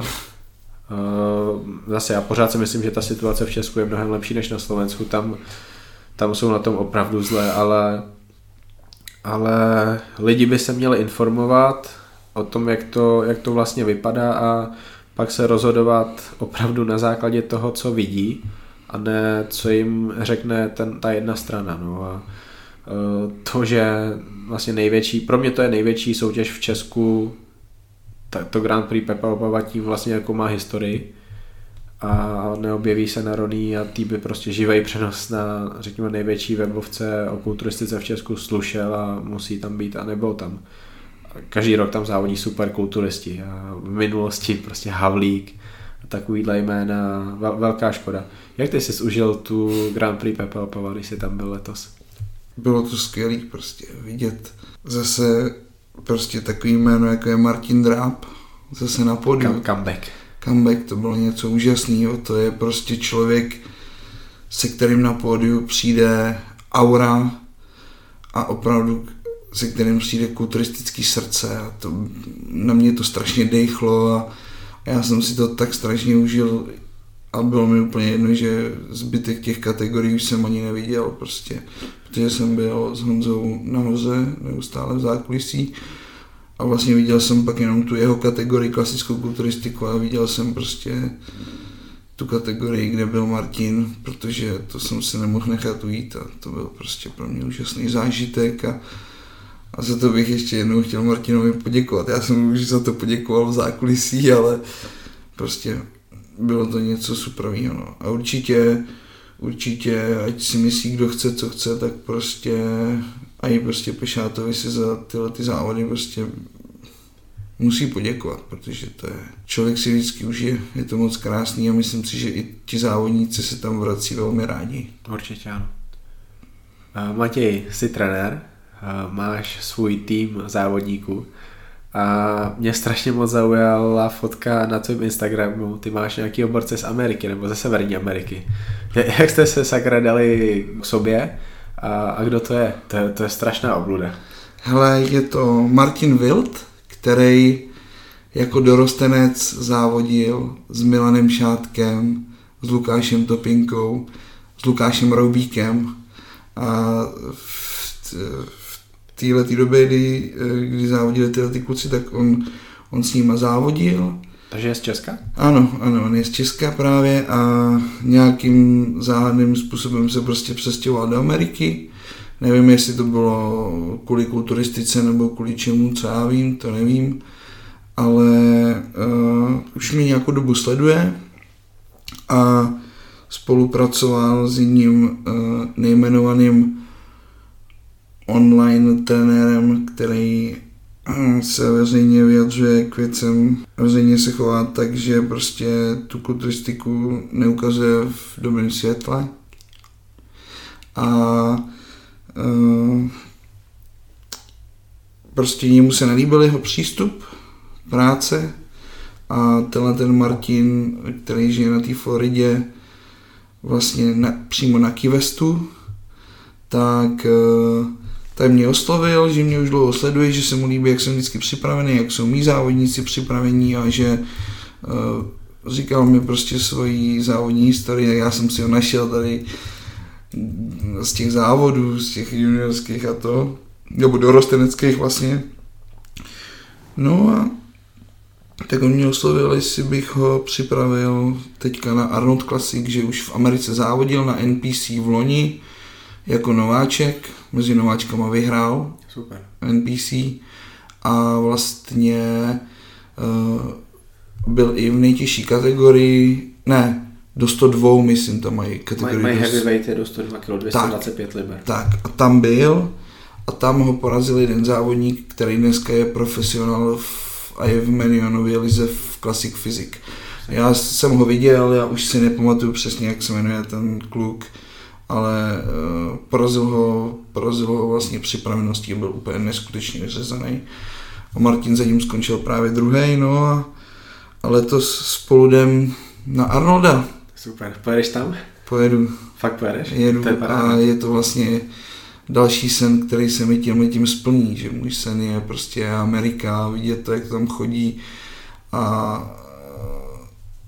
a prostě další sen se mi tou kulturistikou plní, nebo další, další vrátka, co mi ta kulturistika otvírá. A teď nemyslím jakoby soutěžní, ale celkově prostě to, jak mě lidi vnímají, jak já přistupuji k té kulturistice, tak si myslím, že to postupně prostě nese svoje ovoce, nebo že mi to otvírá prostě další možnosti. Já si taky myslím a jsem hro, hrozně moc rád, že se o můj podcast zajímal někdo jako ty a že ho, že ho sdílí takhle a že o něm mluví a strašně moc si toho vážím. A já jsem zase strašně rád, že někdo jako ty něco takového udělal. Já říkám, víc takových lidí. Děkuju, děkuju. Ale ještě nekončíme. A ještě ti tady budu držet. Nekousli jsme tu Ameriku, tak já, já se budu ptát dál. Máš už nějaký plán do Ameriky, jestli se někam ještě pojedeš podívat po tom Arnoldu nebo před ním? Eh, chtěl bych po, chtěl bych po Arnoldu určitě, ale, ale po Arnoldu bude ze 6 týdnů uh, můj první start v příštím roce, což by měl být Diamond Cup na Slovensku. Bratislava nebo Žilina? Já si nejsem úplně jistý, v jakém městě to bude. Aha. A dokonce si... Víš, kdo pořádá? Dokonce si ani nejsem jistý, jestli to opravdu bude. Prostě Aha. jsou to jenom zákulisní, dokať, dokať to není vypsaný v kalendáři, tak to jsou vždycky jenom zákulisní prostě drby. Ale, ale, ale, ale tím, že nějaký kontakt, nějaký kontakty mám a něco prostě i můj trenér Radek Neumann zjišťoval, tak snad by mělo být v půlce, v půlce dubna uh, Diamond Cup na Slovensku, který by asi nejspíš měl být jenom amatérský. Zajímavé. A za 6 týdnů od toho pak by měla být, pokud to bude stejně jako letos, zase Diamond Cup v Ostravě. Takže já tam vlastně poletím už jakoby 6 týdnů před soutěží, před soutěžní přípravě. No, odzávodíme tam s Martinem Arnolda, poletím zpátky, ale, ale, ale určitě bych se za tím Martinem tam chtěl vypravit na další dobu. Něco jako tenkrát se mi hrozně líbilo, jak tam byl Roman Vavričan. Mm-hmm na nějakou další dobu a tam... Roman, Roman měl ale vlastně řekněme zasponzorovaný ten pobyt tam a no, jasně, no. da, další věci a starali se tam o něj, měli trenéra a ten měl vlastně to, co se podařilo jiným kulturistům, že člověk, co se hodně zajímá o kulturistiku, tak uh, se o ně staral, vzal si je do Kalifornie a dohodil jim sponzory, kontakty, fotografii a to, to, se, to se vlastně z těch českých kulturistů možná podařilo, z československých kulturistů podařilo právě jenom tomu Romanovi. A nejsem si jistý no, a nevím z toho, o nikom Taky z toho vytěžil to nejvíc, co mohl. Tak. Vlastně ty závody, na který pak šel, tak vyhrál. To byl Cup v Ostravě právě tenkrát a pak eh, amatérskou olympii. Teď nevím, jestli ve Španělsku nebo v Portugalsku. Myslím, ve Španělsku. Vyhrál, no a na to konto vlastně mohl zažádat o, o profikartu, v té době ještě byly ligy spojený, Takže on, on si pak jakoby mohl zvolit Tak. tu svoji cestičku, kterou on se vydá, zvolil si tak, jak si zvolil a to už pak je na něm. Ale jako za mě úžasný kulturista a člověk plný vědomostí a, a, a jeden z málo upřímných lidí, který, který řeknou, eh, jak to opravdu je. Možná taky proto nemá žádného sponzora. Uh, Matěj, já s tebou určitě budu v kontaktu před tou Amerikou. A znáš Elite FTS posilovnu? Trénuje tam Dave Tate. Ne? To je jedna z nejlíp vybavených posiloven na světě, jakoby spíš pro silový trénink, powerlifting, spírání, strongmany, ale zároveň mají úplně neuvěřitelný uh, kulturistický pomůcky a pak ti pošlu odkaz na video Mutant on a Mission, kde tam točili. Uh, byl tam trénink Rona Partlu a s Johnem Meadowsem. Uh-huh. A hodně málo lidí se do té té posilovny dostane, protože je soukromá, ale zkusil bych ti tam dohodnout jakoby eh, vstupenku, protože to je, to je prostě posilovna, kterou by si strašně užil, takže napíšu Johnovi Meadowsovi a ten by se určitě o tebe i zajímal jako kulturistu, takže pokud by on byl tam, tak si myslím, že by to nemusel být problém, ale myslím si, že to je posilovna, který by, ve který by se tě moc líbilo. A... Tak teď nevím, co říct, jako, jako jsem na Johna Medouse. No, ne, neříkám, že přímo trénink s Johnem Meadowsem, protože Ne, on, je, jasně, on je no, okolo toho ale- Arnold Classic strašně moc busy, má, má vlastně svoj, svoji firmu Granite Nutrition, Granite, Granite Supplement. Granite Supplement Já ho žeru, já ho žeru Medouse už strašně dlouho. takže uh, byl jeden z těch prvních světových trenérů, který já začal sledovat, když jsem začal dělat kulturistiku. Možná jeden úplně z prvních. tak John, John je pro mě ten nejlepší učitel v kulturistice v tom, co já jsem od něj mohl sledovat. To je, a hlavně pak ty jeho stránky, kde jsem měl členství a strašně moc jsem si toho tam přečet, ty články mám, často jsem překládal nějaký, ale hlavně je mám uložený, stažený a parádní webovka. Uh, ty máš trenéra, zmiňoval si ho, uh, jak jste se dali dohromady a proč jsi vybral právě tohohle pána, tohohle kulturistu.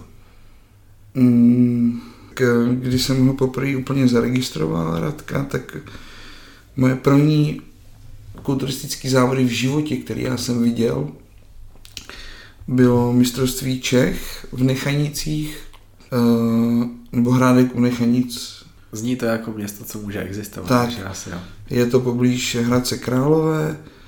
A bylo tam mistrovství Čech v roce 2012 a Radek ho tam vyhrál. Nebo 2013, teďka už, ježíš, teď už si fakt nevzpomenu, jestli to bylo 2012 nebo 2013. Já si myslím, že posluchačům je úplně No. no. jaký to byl rok. Radek tam tenkrát vyhrál nejtěžší kategorii, vyhrál absolutně a tam já jsem poprvé zaregistroval. Pak jsem se jako dlouho občas potkával v Olympii, když jsem jezdil trénovat do Prahy. No a, a, a víc jsem nad ním začal uvažovat, že ho oslovím eh, po tom, co jsem jezdil za Tomášem Burešem konzultovat přípravu a on mi občas o něm vyprávěl. Prostě jaká je to bedna, jak, jaký znalosti má, jaký člověk to je a, a, a já jsem prostě chtěl sám pro sebe pro svoji přípravu někoho, kdo bude podobně nastavený jako já, někoho, kdo se mi bude moc věnovat naplno, protože bude mít jenom mě a nikoho jiného. On v té době nikoho neměl, netrénoval žádný, on se tím prostě nezabýval.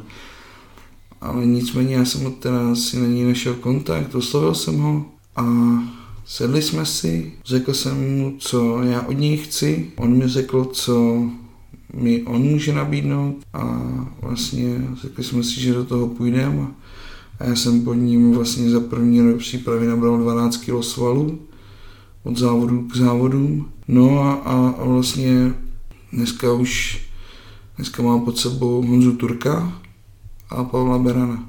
Takže jsme takový jako tři, tři já, já si jako klidně troufnu říct lidi, který děláme jedny z největších progresů u nás. Určitě. Prostě a, a, a, já si myslím, že to prostě není náhoda. Že jsme všichni tři pod tím a tím pánem. Dobře, co se změnilo v té přípravě nejvíc, když si uká- dokázal udělat takový progres? Moje hlava. Prostě on mě, on mě ten člověk posunul neskutečně jakoby mentálně a, a, a tím, že se tím, že si jinak nastavíš hlavu, tak, tak do té doby, co si myslel, že tomu dáváš 100%, tak si vlastně zjistil, že dával jenom 50. Jo, ať už je to trénink, strava, suplementace, regenerace, všechno, všechno. Já jsem prostě celý rok dělal všechno pro to, abych v ten jeden den na té soutěži byl co nejlepší. A já jsem se každý den proto probouzel a já jsem proto každý den usínal. To bylo něco neskutečného. No. A respektive takhle funguji pod ním v každé přípravě. No. Dokážu být nějakou část roku dost laxní v tom přístupu, ale taky dokážu jít úplně na hranice prostě svých sil. No. Mati, zmiňovali jsme, když jsme se bavili, že v kulturistice, v kulturistice je strašně důležitý zdraví.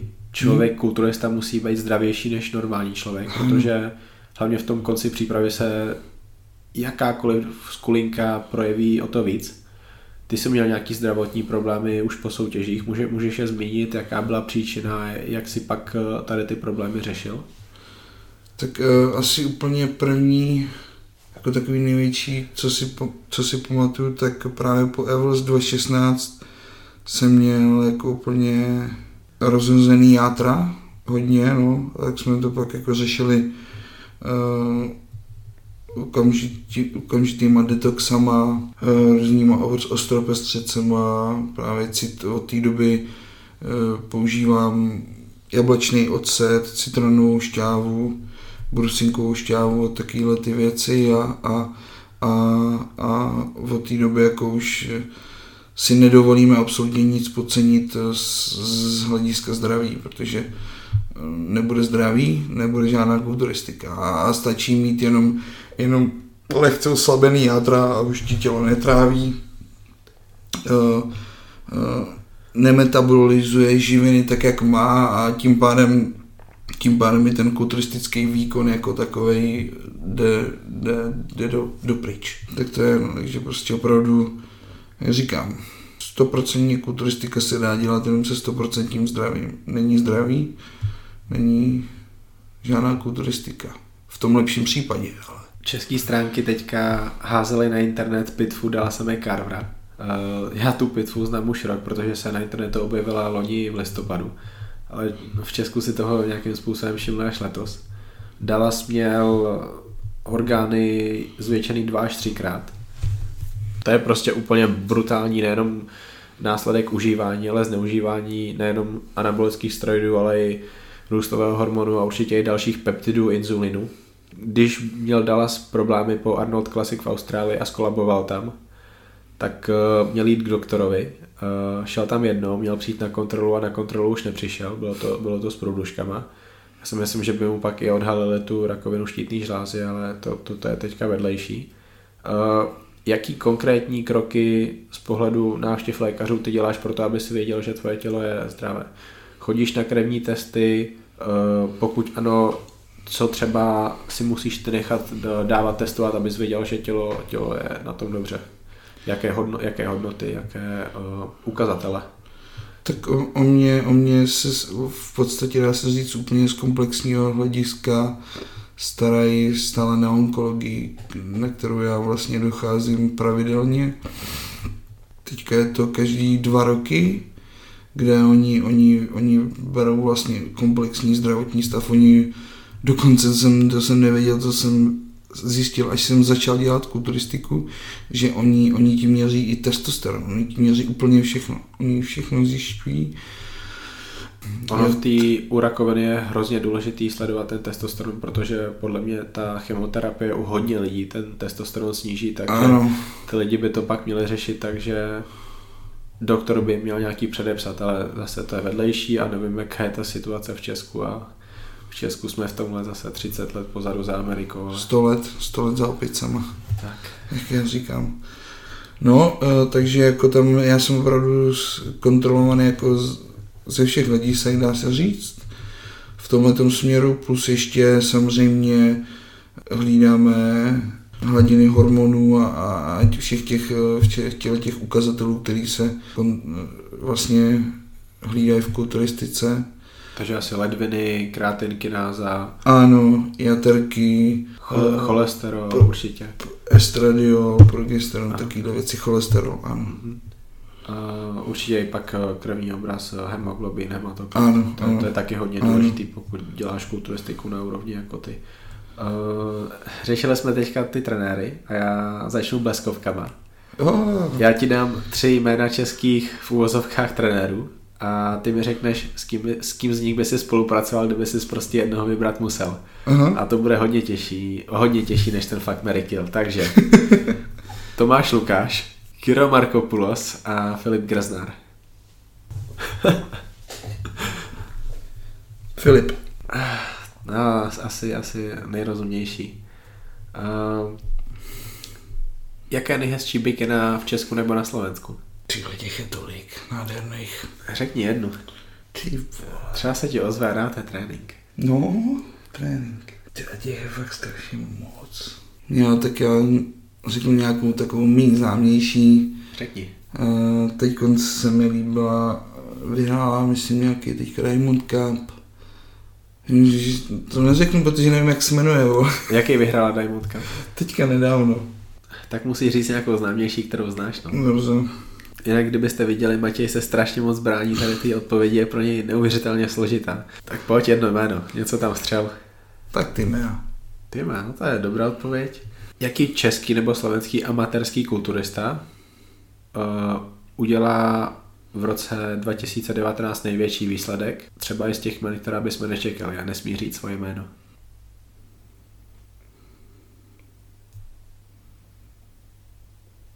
Je to třeba Vojta Trnka?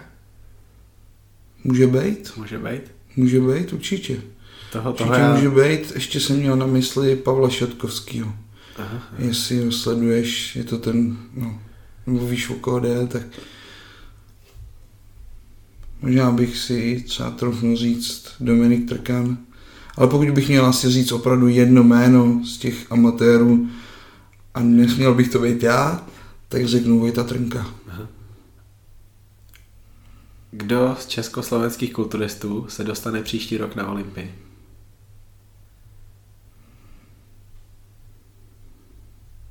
Tabačer. Nikdo další? Budou to výšení strašně těžký. Budou to být hodně těžký. Strašně těžký. Strašně těžký. A nevím, jestli jsi viděl kalendář pro příští rok, ale 212 ta jakoby pomalu umírá v Americe a Open Právě. vlastně závody jedou v Americe.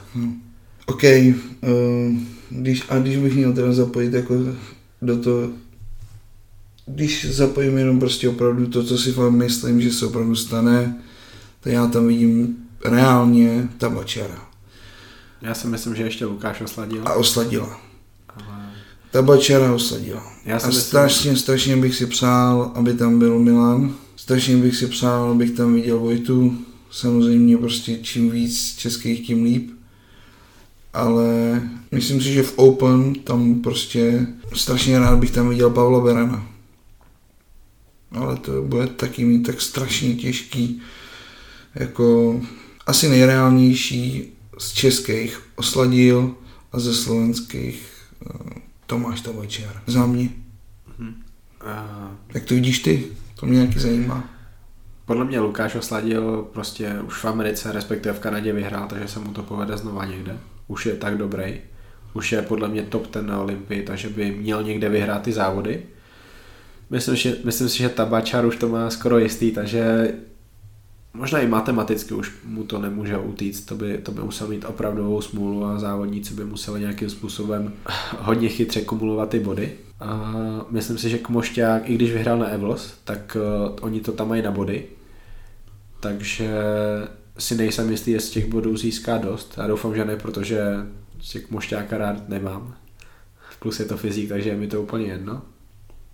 Doufám si, že Uh, doufám, že paní Zámulová se tam dostane, protože zase ta je podle mě top 10, takže, takže by někde měla urvat to místo. A z těch kulturistů teda Tabačar osladil a myslím si, že proti Milanovi Šátkovi jde výběr soutěží. On si prostě vybírá ty nejtěžší, kde politika hraje velkou roli, takže Milan to bude mít těžký a Vojta Korytenský ten má smůlu, že nezávodí celý podzim, no, takže zase strašně těžký. Kdyby závodil tam jako závodil Tomáš Tabačar, to znamená v Portoriku a jel ještě do Rumunska, tak tomu věřím, ale Vojta myslím přípravu už ukončil, takže, No jasně. takže to vypadá tak, že jenom osladil s Tabačarem a doufám, že osladil to vybojuje. Protože to, to, toho, chci, toho tam chci vidět vždycky. Já taky. Já myslím, že Lukášovi už se taky blíží ten konec kariéry, i když teď je nejlepší, jaký kdy byl, ale už má asi přes 40, takže sakra, ať si užívá, ať vydělá, co může vydělat, pokud, pokud vůbec něco vydělává jako profesionální kulturista, protože závodí v zahraničí nejvíc. Uh, Matěj, je nějaká jedna posilovna na světě, ve který by si rád zatrénoval? Je, no. Říkej. No, Asi úplně nejvíc bych jsem si rád zatrénoval. eh, Jmenuje se to posilovna Dragon Slayer a je to posilovna soukromá, taky se tam běžní lidi nedostanou. Tam by bylo jednoduchý tě dostat. Co? Tam by bylo, myslím, jednoduchý tě dostat. Myslíš? Myslím, že jo. A je, právě trénuje tam Flex Lewis.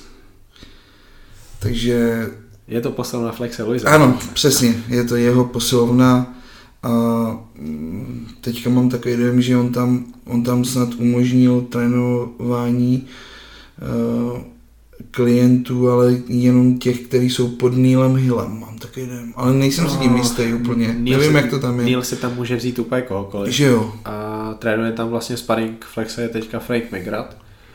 Uh, jeho sparring je, velmi, pro mě taky velmi sympatický kulturista a ten už myslím závodit nebude. příběh. On, on, vlastně se teďka asi rozvedl s tou Marisou, jestli ji sleduješ. To byl, to byl parádní pár, ale něco tam nevyšlo a to byl můj oblíbený pár v kulturistice, protože Marisa je jeden z nejlepších zadečků. Uh, Bikini a Frank to je prostě člověk, co miluje kulturistiku Ano. a je brutální hardcore a plus uh, to, co on překonal, ty vlastně určitě sleduješ. Uh, jeden cvik, který by měl cvičit každý, kdo chce mít brutální hamstringy jako ty. A jestli to je nějaký jednoduchý cvik, tak aspoň jakou technikou by ho měl vykonávat. široký dřep. Dřep na široko. Dřep na široko špičky ven. Ano. S jakým úspěchem bys rád končil rok 2019?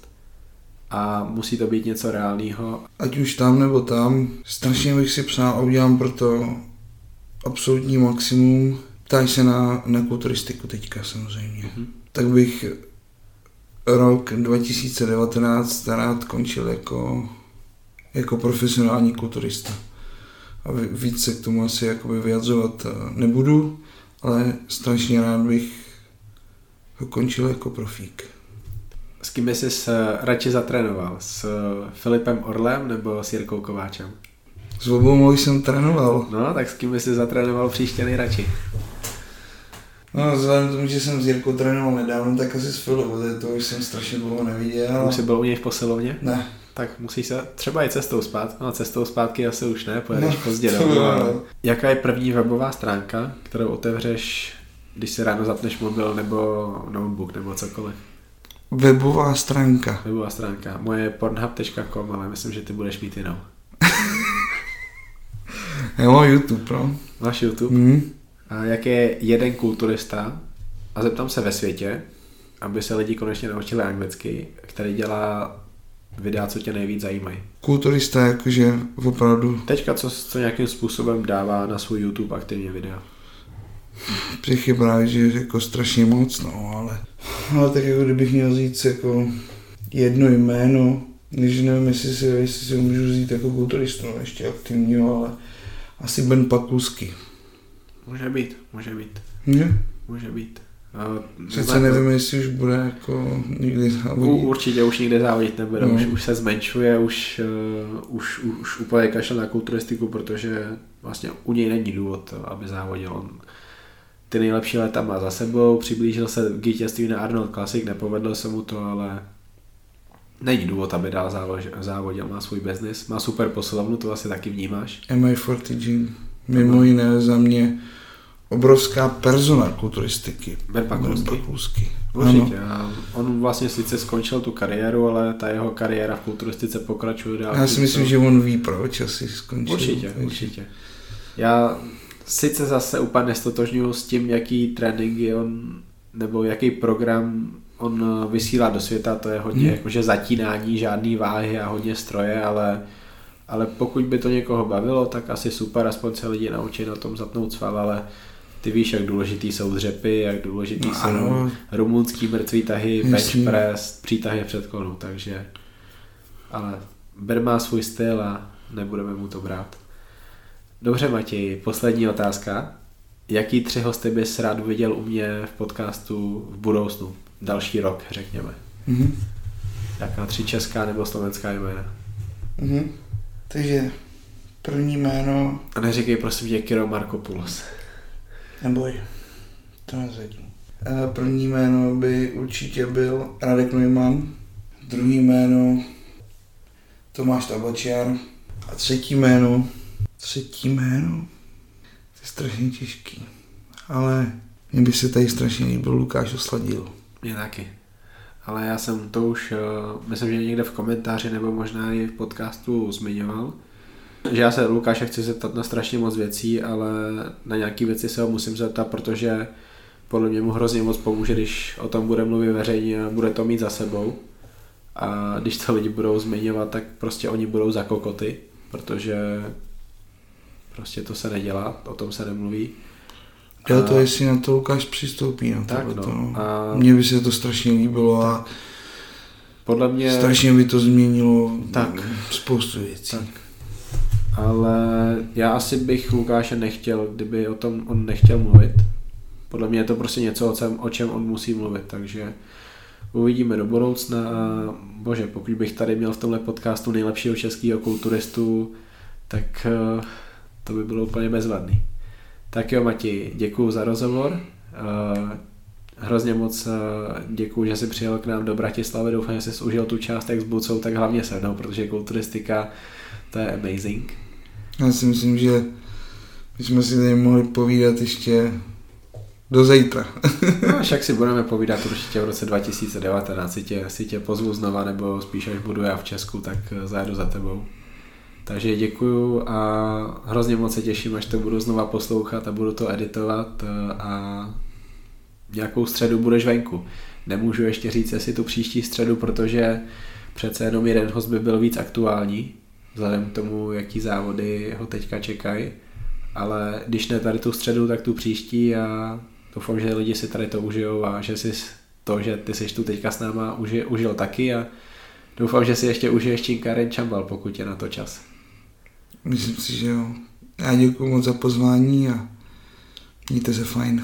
Čauky mňauky Matěj, čauky mňauky. Ještě teda nahrá ten závěr. Já doufám, že vás tady už moc dlouho nudit nebudu. Bože, s Matějem jsem si to nahrávání taky moc užil, protože Matěj je velký fanoušek kulturistiky a z těch lidí, co jsem měl takhle v tom podcastu, tak podle mě on se zajímá úplně nejvíc o tu kulturistiku. On jí žije vůbec nejvíc a já si myslím, že to ten dnešní podcast ukázal a Matěj vám dal hodně dobrý odpovědi na ty otázky, které já jsem mu pokládal a snad vás to bude bavit.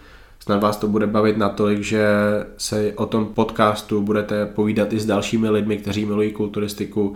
Napíšete o něm na své sociální sítě, hodíte ho na IG Stories, protože podle mě tady ty epizody se zajímavými hosty jsou pro fanoušky kulturistiky jako dělané na aktivity, jako je kardio, vaření a všechno, co kulturista musí dělat a ten čas může trávit příjemně, když bude mít v uších podcast. Třeba právě ten Honza Kaulír podcast s Matějem Ryšavým. Na závěr už bych vám chtěl opravdu jenom poděkovat za to, že posloucháte a příští týden budu zpátky a doufám, že pro vás budu mít zajímavého hosta, ale zároveň už chystám další nahrávání otázek a odpovědí, protože o tady ten podcast, o tady ten formát podcastu byl zájem, takže pokud máte nějaké zajímavé otázky z kulturistiky a můžete se opravdu ptát na cokoliv, tak mi ty otázky pošlete asi nejlíp na Instagramu do zpráv nebo na Facebooku a já vám můžu slíbit, že pokud ta otázka nebude vyloženě nějaká hloupá nebo jednoduchá, tak eh, na ní tady v tom podcastu odpovím veřejně a kdo ví, třeba budu mít i nějakýho hosta, který bude odpovídat se mnou a dostanete dva úhly pohledu. Ale do té doby, do příště, do další středy,